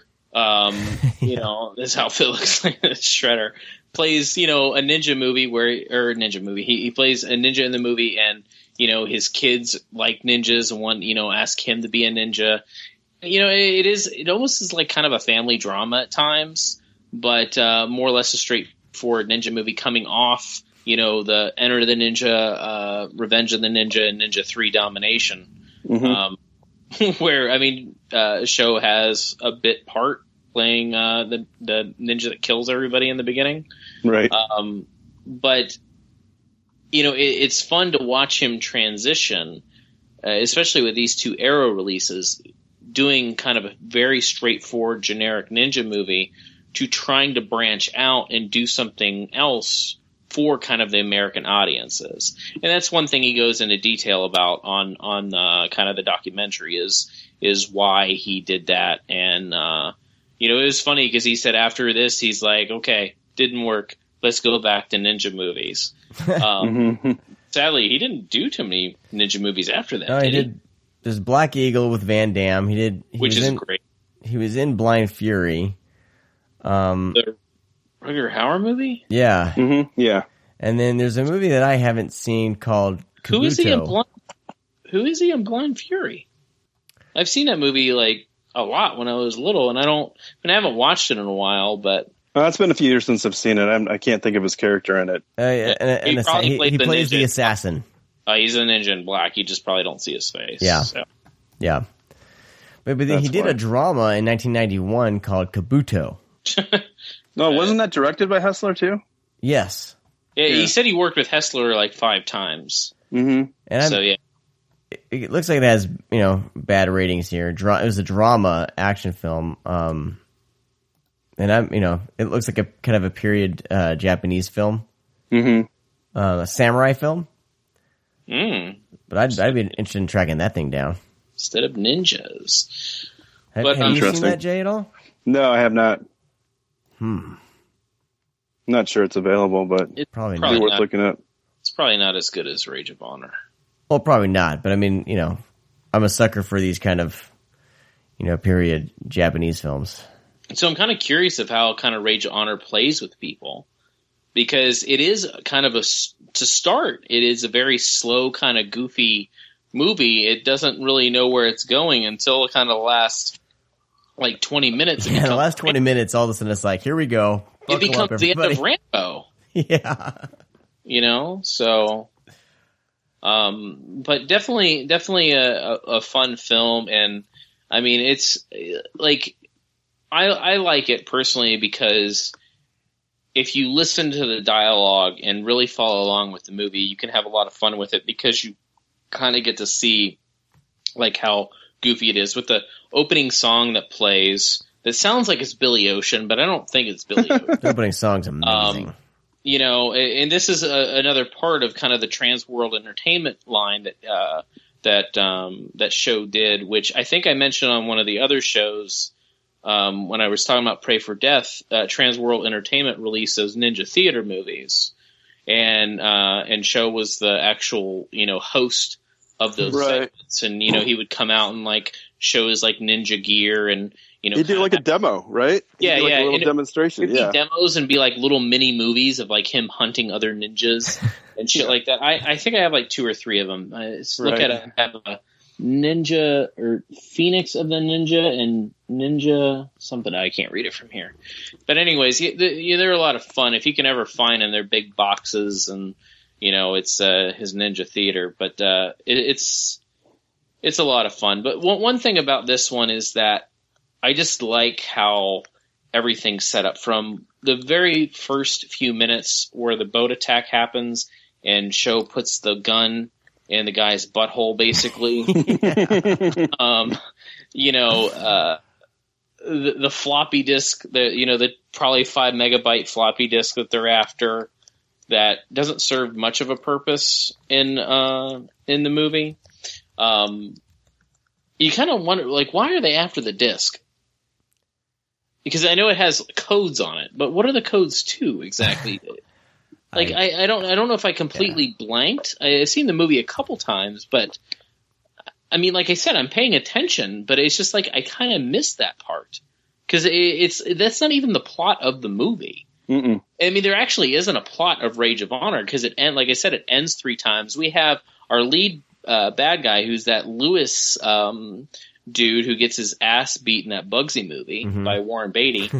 um, but it's really funny because in the beginning, when they're kind of the cops are dying, he says to Sho about the guy. He's like, "Guy's about six feet tall. He's in his twenties, dude. That guy's like has gray hair." He's in his fifties like the lead guy's in his 50s like at least pick a younger actor but dude that guy is literally he's in his 50s and he has long like and he has gray hair throughout his like fucking Mhm. awesome wavy hair but um you know it, it's it's just shit like that and it, you know it's you know watching these films in HD and 1080p you kind of notice the goofs and man Sho has a lot of fucking stuntmen do his stunts in the movie My Yeah. my favorite is when he shoots a guy and the guy falls from the scaffolding or whatever and is an obvious dummy. That's amazing. Well, the dummies, I think uh, dummies are funny, but he has a lot of people just shooting each other because he does like tricks to trick them, Right. and he just moves out of the way. But there's some times where he just does these like crazy fucking flips through the air, and uh, you know, being that it is HD, you can totally tell. I mean, you know, you're not gonna probably insurance wise, you gotta fucking hire stuntmen to do that, of course. He jumps But over it- like a speeding car. Yeah, dude, and that fucking drops a grenade in it. Yeah. like how fucking cool is that shit um you know the, but just pulling out the weapons and the smallest fucking nunchucks i've ever seen in my entire life are in this movie he like pulls them from his sleeve and they're like little pencils with a chain and Mhm. he's beating the shit out of people with these things um but I mean everything from kind of the Rambo esque thing where they end up like in the woods and the, the tribal people come and they try to shoot arrows at him when he's climbing up the wall. Um, you know, he has the river fight and you know it's like the guy basically practically drowns in this like pond that they're in. um but my favorite part is when he actually gets back when it ends like the third time.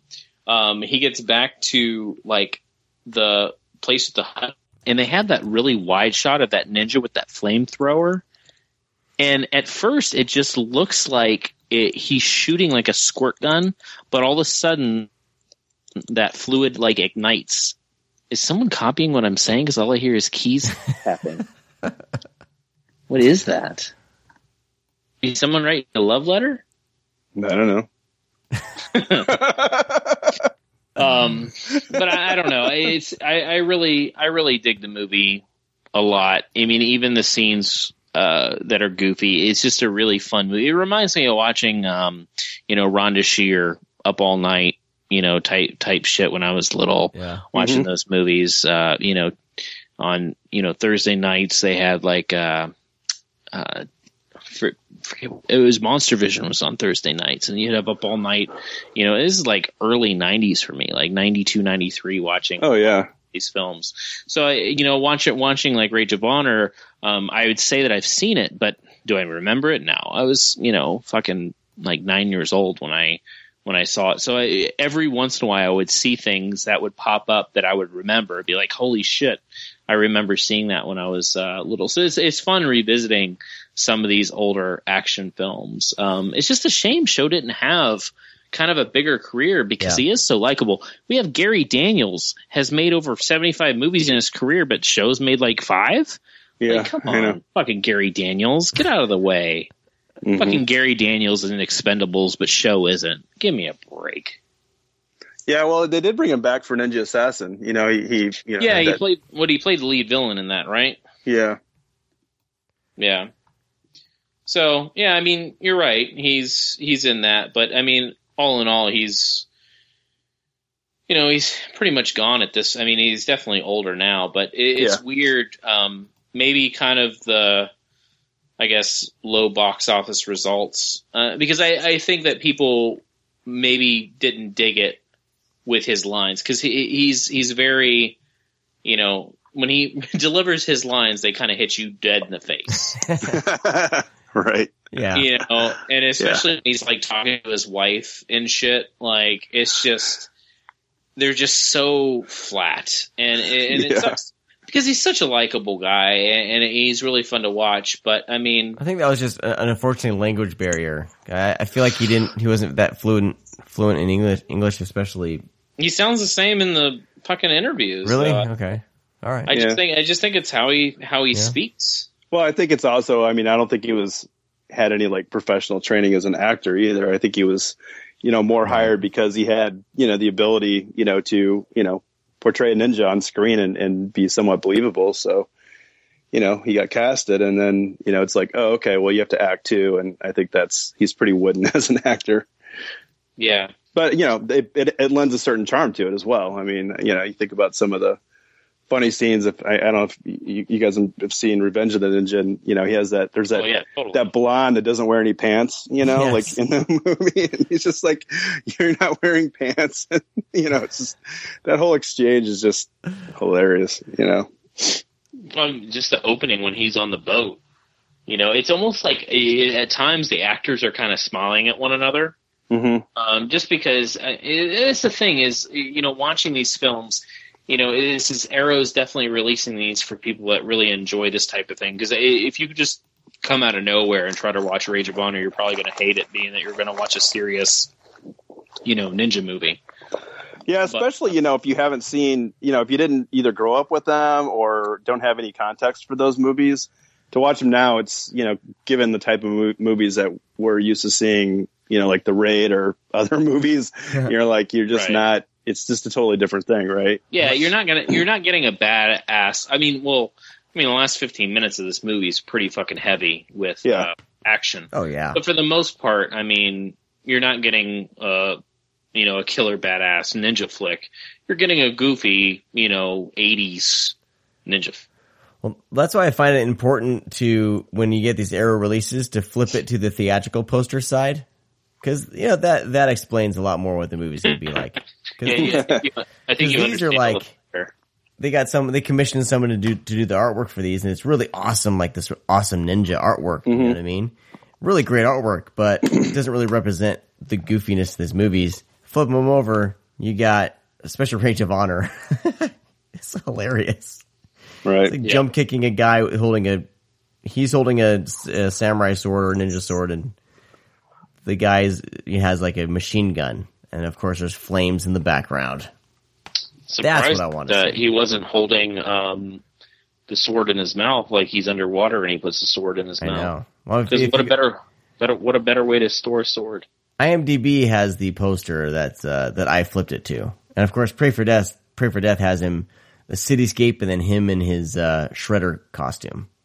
Like those are those represent the film more than than the Yeah. Arrow's awesome artwork that they did. Their their Criterion style artwork. You definitely know what you're getting into. Yeah, So I I always even though even if the art's really cool, I always kind of have to flip these to the theatrical poster. So were the, these your first time seeing these, Sean, or was this? Uh, Oh yeah, I. This is my first time because you know a few weeks back or a month or two months ago, I watched the I watched the first two ninja movies, Enter the Ninja and Return of the Ninja, for the first time. Oh wow! I don't think I'd ever seen them for some reason. I don't know why. Like I'd I'd seen American Ninja. My parents, I remember them renting these ninja films. Like my parents watched all these ninja movies, but I since they're rated R, they wouldn't let me. I had to go to bed. So mm-hmm. I knew about them, and I saw the cases sitting, you know, on the VCR at our house, Right. But I, I never watched them. I finally got around to watching them late in life. But uh, but yeah, I mean, seeing all these, you know, I I need to rewatch Ninja Three, but um, it's just like you don't get this type of film anymore. Know, even like Ninja Assassin, it tried to be that a little bit, but it was all the overuse of CGI in that movie killed it, killed the Oh, yeah, charm yeah. that movie could have had. But still, like that's maybe the closest we can get to like an all-out ninja film. But Well, I mean, you've got you've got Scott Adkins movies. I mean, Oh, yeah. which are both you know pretty pretty funny. yeah, I, I'm eh, well. Let's see. I, I like Scott Adkins, but I'm actually not a fan of his ninja movies. But they do carry that yeah, element of old because like I Yep. remember like the end of Ninja um like they're like it's obviously a set in somebody's backyard that looks like a street and it's like that's super fucking cool looking um I, I still didn't dig the movie all that much but I really dug what they were trying to portray and the vibes they were given because I mean um who's the director of that again um oh, I don't know. He, he's been did with Scott Florentine? Adkins yeah didn't yeah Isaac- didn't Florentine Isaac- direct those? Isaac, yeah. Isaac Florentine. I mean, Isaac Florentine was making some fucking killer ass movies in the '80s, and um, you know, I think late late '80s into the '90s, or maybe it was just the late late '90s. He made like Desert Kickboxer, I think. Right. But he, That's a he fun had a, movie. you know, he had a lot of, uh, you know, he's really good. That's why I watched, um, just watched his at close range Yeah, Close Range And- with Scott and- Adkins. yeah, and it that was a lot of fun. It felt it felt like that. So uh, in a way, I agree with you, Sean. But it, it, it, you know, there are some people that are still trying. It maybe they are still trying to use those elements and still trying to make this movie. It's definitely not popular, and they're Right. very underseen. But uh, at close range, reminded I even I think I tweeted I, I wish that these guys were making movies together in the '80s because we would be having a show on that right now. As, Right. but yeah, I, I, I really I really dig that um, those films and kind of what they're going for in those. So Yeah, I I, I want to jump into so many. I have this like gigantic, um, like I think it was a Mill Mill Creek cult cinema collection, this big red Yeah. box, and like the ends are all full of ninja titles. One is one is Nine Deaths of the Ninja with Sho Kosugi that opens up with a dance number. yeah, Ninja that's actually number. a it's actually a pretty good pretty good. Yeah, one. That, that's a fun movie. Yeah, You, you've seen that before, Sean, right? Yeah, yeah. I lost it, uh, or I watched it late one night. Um, and I think I was drunk. Yeah, I had the big box VHS that I watched. Nice. Yeah, But then we got uh, Ninja Death 1, Ninja Death 2, Ninja Death 3, Ninja Empire, Ninja Heat, Ninja Champion. I mean, there's. I think I, had I need to break this out and uh, watch these. Ninja Empire on VHS. Yeah, and those aren't those don't have Sho Kosugi, but I mean that's they're around the same time where that all these ninja movies just started. yeah, they, they exploded. I mean, Yeah. the '80s, it just exploded. Yeah, I mean ninjas ninjas were the fucking zombies of the late two thousands. Yeah, And all the phases that we went. I mean, people liked ninja movies. Uh, Mhm.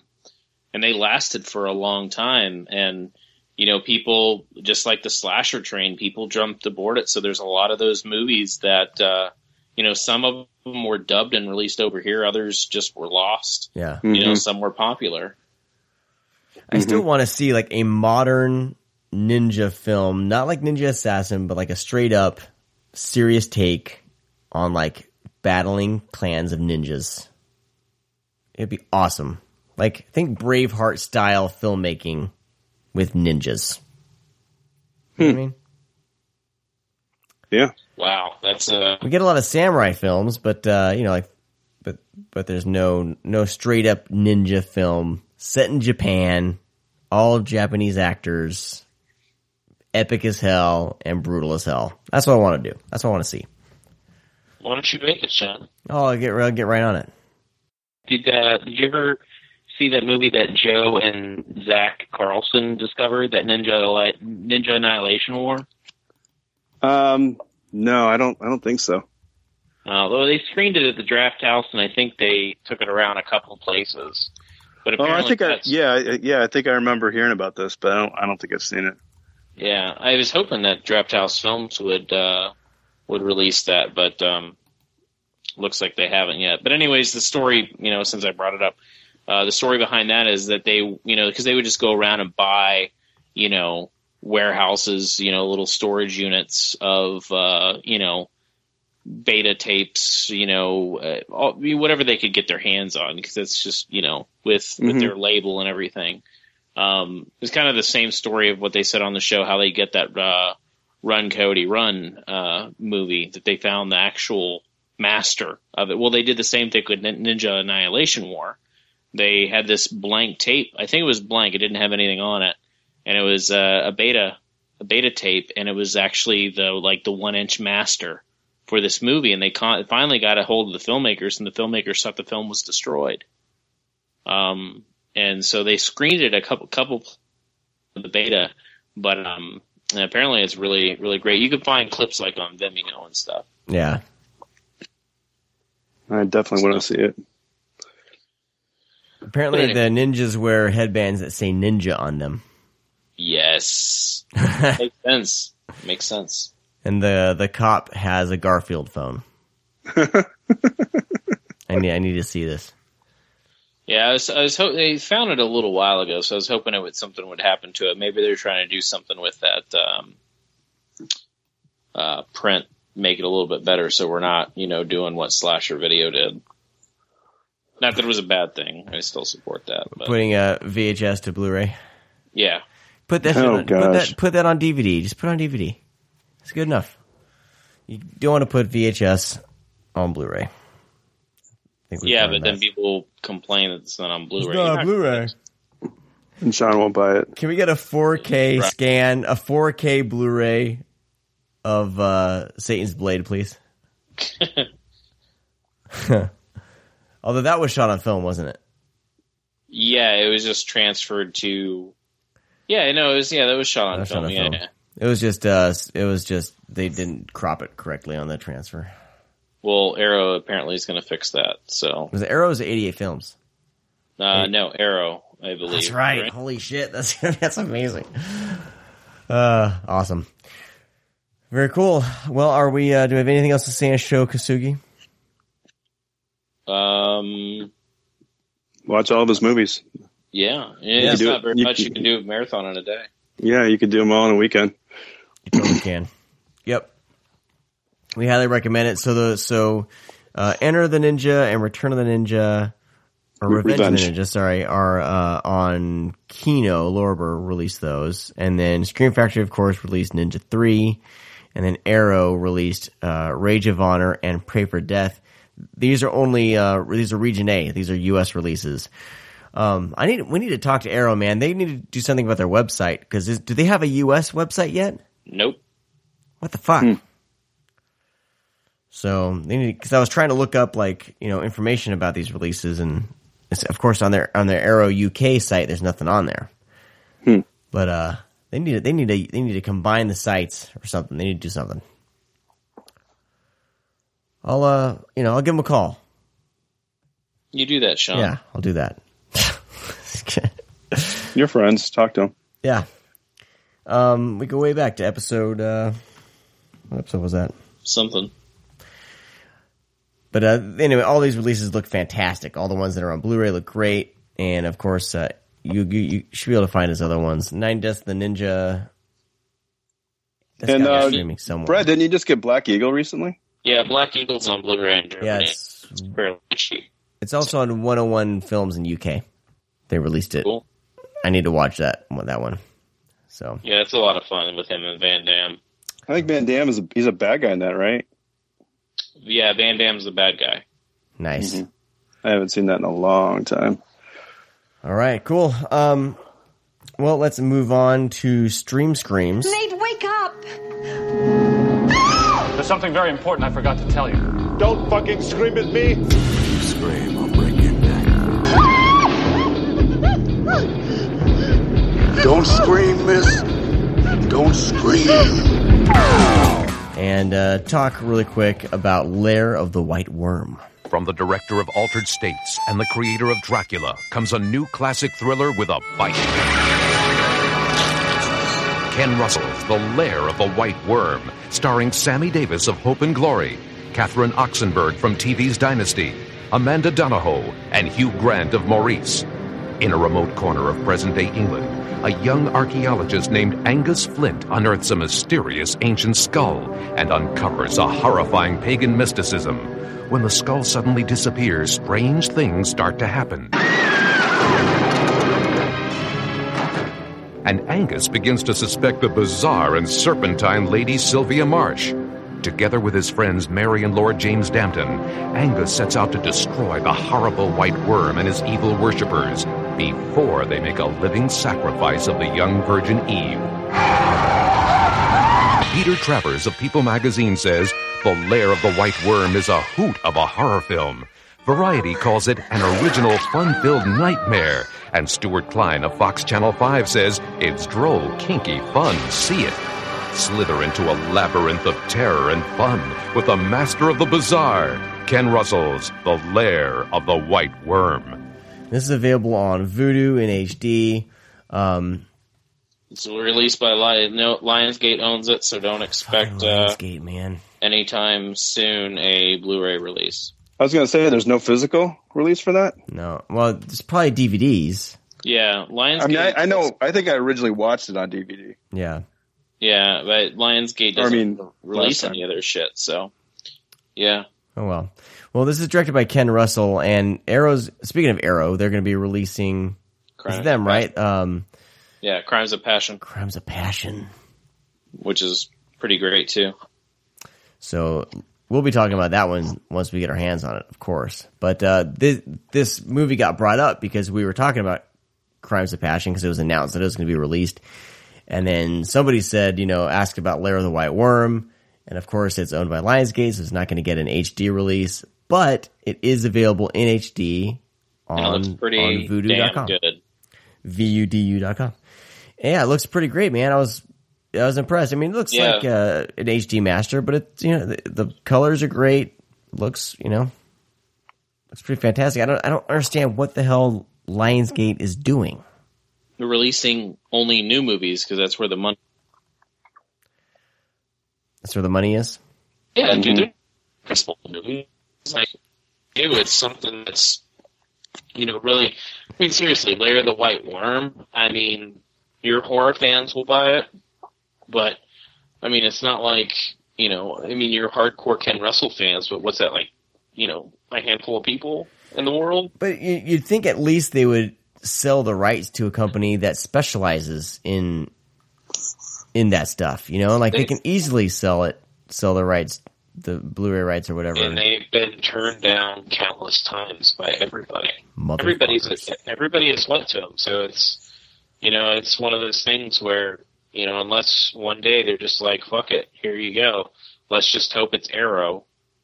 I know, huh? Yeah, Right. because then you're just gonna get whatever's on Vudu on Blu-ray. Yeah. Yeah. So there's a lot of films like this in- in the Lionsgate catalog that is available on Vudu. I think most of their horror titles Yeah, on Vudu. Some they're in in HD, HD. some are not.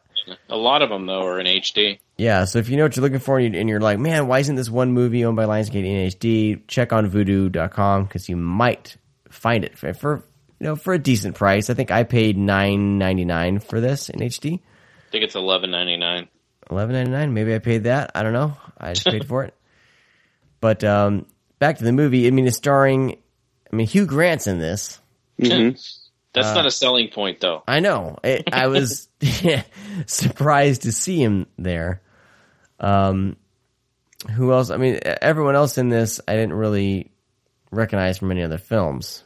You know, um, maybe you. Amanda Donohoe. Amanda Donohoe is the she's like the succubus, like Yes. whatever. She's Yeah. uh, she's awesome. She's great. She's fantastic. Yeah. She, Um, so she's been in a lot of stuff. Yeah, yeah, she's been in a ton of stuff. Um, I don't know if I've seen. I'm trying to remember now. Uh, Yeah, I, not that I. That's not recognizable for me, at least. Yeah. So it doesn't mean that they're not in a ton of shit. But anyway. Well, it's it's a pretty great film, man. I, I I loved it. It's the this archaeologist is in you know he's excavating outside his house, or I, I, I guess somewhere uh, they're even renting there or whatever. But he finds like this crazy weird skull, and uh, they're kind of a weird couple, right? These two that we're introduced to in the, in the beginning of the film. Um, is it Peter It's Peter No. Capaldi? Yeah, Peter Capaldi. I mean, he's in a ton main of stuff too. oh yeah, Angus though. Yeah, yeah, Angus, Angus Splint. Yeah, he's in a lot of stuff. So who's the is it are they brother and sister or are they you know the the the couple Well, the girls are sisters. right. Okay, the girl's are sisters. Yeah. Okay. So he's he's a bit odd. He's this archaeologist and he's, you know, finds this skull and um and then her he's with um is it uh Catherine Oxenberg plays Eve and then Sammy Davis plays Mary. They're sisters. One of them is married to Hugh Grant or dating him or something, right? And that's how they meet Hugh Grant's character, Lord James Dampton. Dampton. anyway, I'm not going to go through the whole uh, plot point, by gonna- plot point, but uh, yeah. eventually they meet up this uh, succubus woman, Lady Sylvia Marsh, who's not all she seems, and she uh, has her way. She has she has some plans to bring back this white worm. Right. There's always saying they call it white worm, but I mean, if we really look at it, It's a we're dragon. talking about we're talking about serpents here. yeah, yeah, Mhm. giant serpent. Yeah, that's the reason why I think even Josh Obershaw agreed with me uh, when we talked about you know Serpent in the Rainbow. I always got I always got this confused with Serpent in the Rainbow. Oh yeah, yeah. I couldn't remember what fucking movie I was watching. Um, I mean, la- later on in life, I, I did, but um, kind of once I, I don't know when I I think it was maybe Gothic that really that really hit me um, when I was uh, younger, just because it was super weird. And then Yeah. I started recognizing the num the name Ken Russell. Mhm. Um, and then um, in my teens, kind of going and watching Crimes of Pa- Passion, watching you know Altered States, um, you know, seeing the Devils a few times, and finally seeing the X-rated version. Um, you know, horror was another really Yep. you know sleazy movie that I would rent just because I could see boobies. Yeah. Um, that's it's like pulls up. I want to fuck you in the ass. Go fuck yourself. I would if I could, bitch.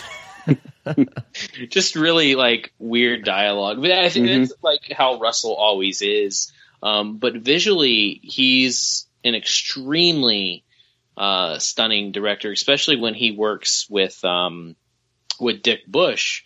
That's a hilarious fucking name. But um, you know, he used Dick Bush a lot on his uh, you know, a lot of his films. Um, and when when they work together, they create this environment. It's almost like one of those things that like nothing feels like it, there's a mistake.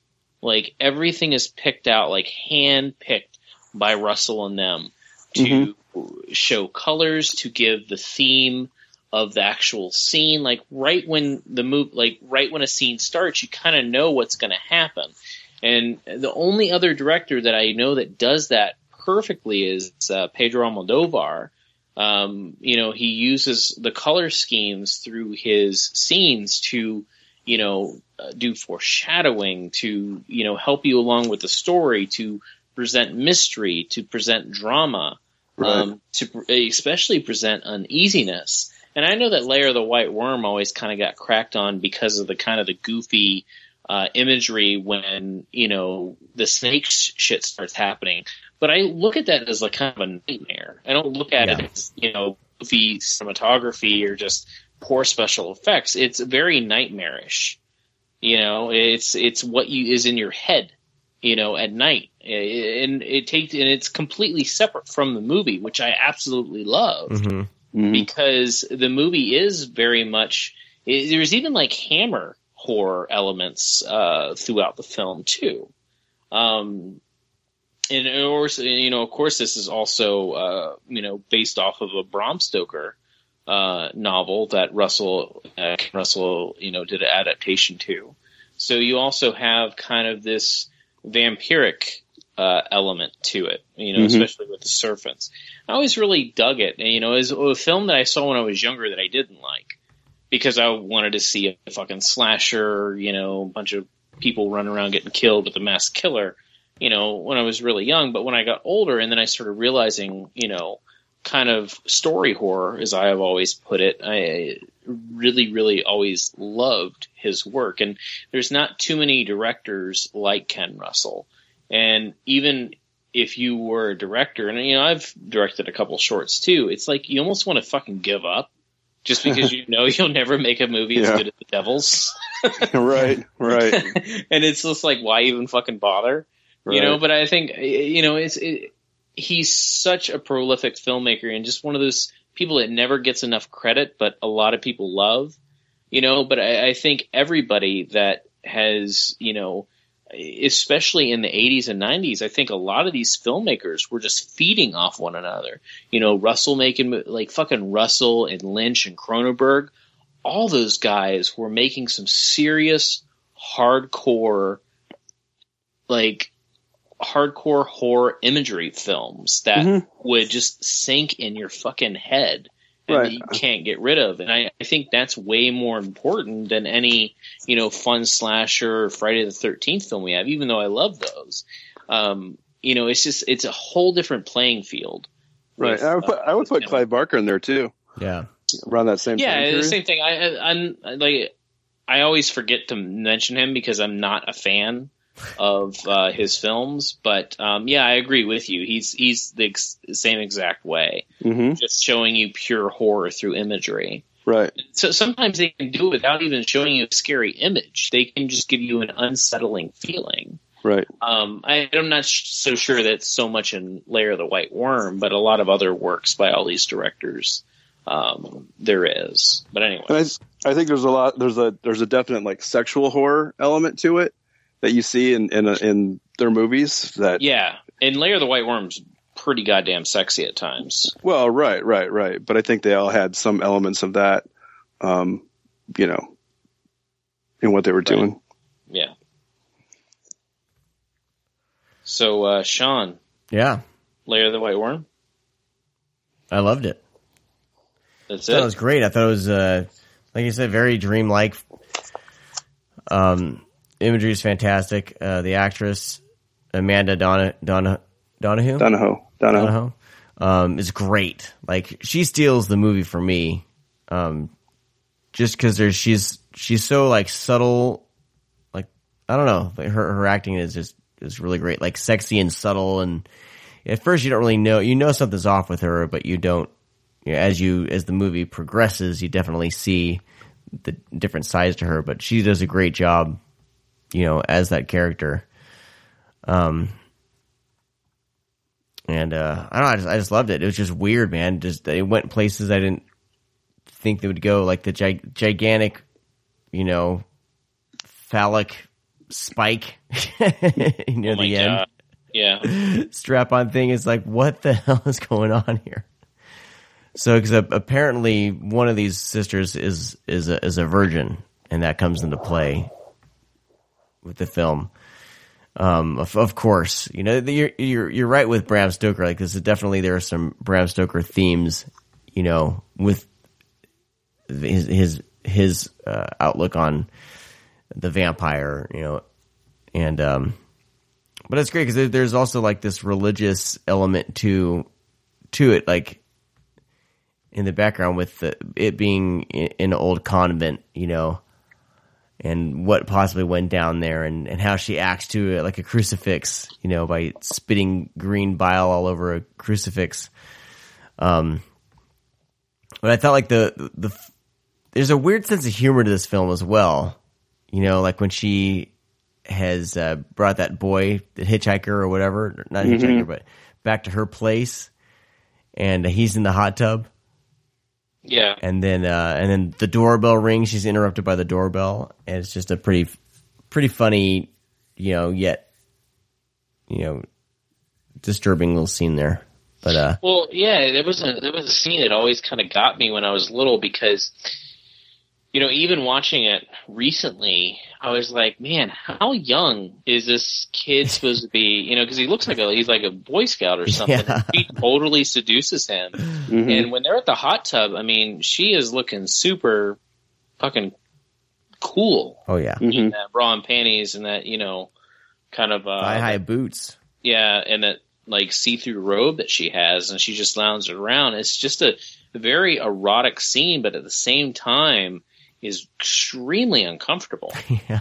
Um, and you know, kind of how that plays out. It's still, it's you know, it's one of those things where you don't think it's going to go there, but you know, it, it it totally does. And that's what's great about these directors is they're not afraid to go places. And I don't, I don't know if mainstream directors, I don't know how this did in, in theaters, you know, I don't know, but, but that whole group of directors you're talking about, I don't see any new directors yet kind of bringing that back, that, um, Well, mostly it's you know sequences that really hit or you know that are disturbing, but not you know goes through the plot of pushing limits. Yeah. I mean, I, I just think people are scared because of kind of the PC attitude that a lot of people have. They're scared to make because I mean, no fucks were given if you portrayed you know a young kid being seduced by an older lady. Now, if you did that, you would have a lot of people all over you, and the only way to get away with it is to make it underground and independent. Mhm. You know, people just aren't going to dig it, um, or you know, I think people are just kind of scared of uh, what's going to happen. But I, I Mhm. honestly think that you know there, there's there's a divide there that we can say, hey, you know, this is art. You know, we're not watching a fucking Victor Salva movie. We're watching, you know, we're watching something that, you know, w- whether it's fantasy or not. I mean, I mean, imagine someone making the fucking ba- the babysitter with Alicia Silverstone. hmm No one would attempt that today. You know, because be, people would be afraid to be calling a pedophile director or something. But um, you know, because it's one of those things where it's it's all about fantasy, and I think too many th- people think that directors are acting out their fantasies because of the stuff that happened with Roman Polanski, stuff that happened with Salva. You know, kind of how this world is exposed to these sickos today. I, I I think people are just scared to to push those limits um, that are in mainstream. I, people do it all the time in independent cinema. Uh, I think. Um, but anyways, I think if you do, if people do it, it's more or less, or more or less uh, prolific filmmaker that's well known that can push the limits that Yeah. won't get shit on because I think any newer people they're probably scared. Yeah. So Jay, Jay, when did you first see the Lair of the White Worm? Uh, I didn't see it until you know probably years after it came out. It was uh it was a DVD release, and Mhm. you know I saw it just because I'd heard a lot about it, um, of course, and I'm like I got to check this out because I just heard it was you know super crazy and insane and all that, and uh, yeah, it, it absolutely is, and uh, you know there's a style to it that I like, and I think that you know I think that's what Ken Russell really brings to this is you know his own vision and, and style. I mean he you know wrote the screenplay and I think, like Brad was saying earlier, you know, he's very calculated in his filmmaking, and I think it definitely shows um, here. So while yeah, I wouldn't say you know necessarily everything works in it. I think it's something that you watch and you're it's still very compelling, right? Mhm. You know, just visually, uh, and then of course you know just the story itself. You're just like the entire time you're just wondering what the fuck is going on because it's just it's just and, and you know to lead to the finale of that movie Yeah. is you're just like Yeah. wow like it is just like I just remember watching it like okay now I get it you know it's like now I understand why people talk about this movie because Right. it is complete batshit Right. It's like, how And did it- it get here? yeah, and it's it's one it's one thing is like you know I, I agree that it's not really kind of a genre mashup, but it's um he handles kind of the different you know the different routes the film goes to being kind of comical to being you know kind of nightmarish to doing all those things. I think he does an extremely does extremely well of balancing those um, Right. because I think that Lair of the White Worm, I think all Ken Russell films are very underseen. You know, I, I think The Devils, just because the resurgence of the X-rated print that has come up in our little film group, you know, hardcore film lovers have seen it. But I mean, stuff like Gothic is really fucking good. And I, I just think people need to dive into, you know, Ken Russell from the 70s, starting, you know, even with Tommy to, um, you know, probably the 90s, uh, late 90s of him making films. It's some really great cinema. So Mhm. hopefully, like with Crimes of Passion, we'll get some uh, stuff out there that's, uh, you know, kind of a Ken Russell resurgence because I think it is a filmmaker that needs to be rediscovered because he's very inspirational and just very great.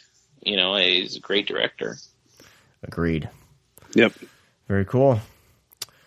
All right. Well, it's a uh, Lair of the White Worm is available on Vudu, of course. We'll have a link in the show notes to uh, to the film. You can rent it or buy it if you want, but uh, definitely comes highly recommended from us. yes All right. Well, um, I think that's going to do it for this week's show. Cool. right on Um, if you all can make sure you check out our our sponsors, go to thescreamcast.com slash sponsors and check all of them out. If you buy anything from them, um, let us know. Email us, read me at thescreamcast.com uh, with a screenshot of your transaction. We'll get you added to the next coffee slash mug uh, giveaway. We're doing a giveaway right now for some Magnolia flicks that um, we're going to extend. We're going to we're draw five names next week. So all you need to do to get entered for that drawing, and it's going to be for a copy of Tangerine and a copy of Last Shift on DVD. So email us, read me at thescreamcast.com. Let us know what your favorite Magnolia or Magnet releasing release has been up till now, and uh, you'll get entered into that drawing. And next week's show, we will have uh, we'll have that drawing. We'll draw five names, and uh, those five people will be winners. Keep uh, keep tabs with us on Twitter. That'll be the best place to keep as we're talking about the this giveaway and when it, when it's ending and things like that. Um, scream underscore cast. That's the best uh, best way to get minute by minute or daily details about these these types of things that we'll do. We'll try to use that more often for these giveaways. I think last time we've we've relied on the show, and I think it'll help if we do kind of social media a little bit more because a lot of people listen to the show, but they're always a couple weeks behind. it seems like right so that way you can know as soon as these are, go, are going on. Um, so that's going on. Uh, we have about 20 entries so far, which I think is the most we've had Yeah, it's pretty good. any. Uh, so um, pretty good response. pretty cool. So we'll keep it doing it this way. I think this way was the way to go instead of just relying on the show. Um, of course, like I said, check out our sponsors, Coffee Shop of Horrors, uh, grindhousevideo.com, um, Wolfman of Mars, Yes. Vinegar Syndrome. We're getting Yeah. more and more horror pack. Yeah, horror pack. If you um, go back to Vinegar Syndrome, since their May's coming up, they have their May pack that you can uh, that you can purchase already. It's up for. It's got um, the uh, Rudy Ray Moore's um, uh, Human Tornado and uh, uh, Psychic Killer, which are two great films. That a little porno on the side. um, but if you go to if you purchase that pack, you have to purchase the pack if you go to the coupon code and you put Screamcast, Screamcast, listen people, Screamcast dash Twister. So Screamcast dash Twister, you get 10 bucks off. Wow. So, Nice. uh, you know, Vinegar Syndrome is being a sponsor of the show, so they're giving out little, they'll give out little things like this probably for their monthly packs or, you know, giveaways or any, you know, who knows what they're going to do. But this is the first thing they're doing. So on the May pack, the full pack, which is like 74 bucks right now, um, you can get it for 64 because of, uh, that coupon code. And then also, um, if you go to with Horrorpack, um, if you want to, to subscribe to their service, you get three bucks off. If you use, um, just go to horrorpack.com slash go slash screamcast and you can get your three bucks off there. Yep. If you go to the screamcast.com slash sponsors, I have a link directly to that. Just click that and you're good to go. Otherwise, use Screamcast when check out at Coffee Shop of Horrors. Use the coupon code Screamcast. And uh, also check out inkspatters.com. Kevin Spencer designed our logo, so give him some love. Like I said, if you buy anything from any of, any of these sponsors, uh, screenshot the uh, transaction, email to readme at thescreamcast.com. You'll get entered into this next coffee drawing that we're going to be doing, separate from the Magnolia drawing. Make sure all that's clear. Separate. Um, also, I wanted to, our, our one of our listeners, Michael Delaney, uh, asked me to uh, kind of give a plug for he's doing a filmed slash staged adaptation of Plan Nine from Outer Space. His theater company is. So if you're in the Bay Area, uh, starting May nineteenth, that is going on. So it's a, it's a musical. Um, it sounds really cool. So check that out. Um, he didn't leave me a uh, a link to it, but I'll, I'll probably put a link in the show notes to this. So if you're in the Bay Area, want something cool to do, um, he's he's a good guy. So I wanted to give him a little plug. And that's all we got for the plugs. Jay, you got any plugs going on? No plugs. No plugs? Nothing No you wanna plugs. No plugs. Where can people find you on Twitter if they so desire? Uh, you can always find me at Sleestack. That's with two Ks at Twitter. And, you know, if you want to follow, you know, what I'm watching, you know, you can either Letterboxd is good. Same username, Sleestack with two Ks and, uh, movie logger if you're there. Nice. Yep. Uh, Brad, have we done a Letterboxd for the site? Or are we still messing around with that? Uh, we have not done a Letterboxd for the site, but I have For the show, uh, I mean. my yeah, yeah, yeah. Um, I have my own, but um, that's something we can look for in the future. Well, what we're gonna we were trying to do is for each so- show create a Letterboxd list of each movie we talk about, so it's Mhm. easier for people to remember because Yeah. I do tend to ramble. That would be a good idea. It's Cool. not funny. Well, I'm on Letterboxd. I don't know. I think it's uh, um, Sean C. DeRager on Letterboxd. I don't know. Find him if you want. But uh, that's all the time we got for this week's show. I want to thank all of you guys for listening. Have a great week. Next show, we are talking about the Arrow box set, the American Horror Project, and then the week after that, we'll be talking about Vinegar Syndrome's April package. Oh yeah. Oh boy. So stay tuned for those. Thank you guys for listening. Talk to you next time. See ya. Bye. Boy. Boy. Oh, don't tell me you're leaving. Party's just begun.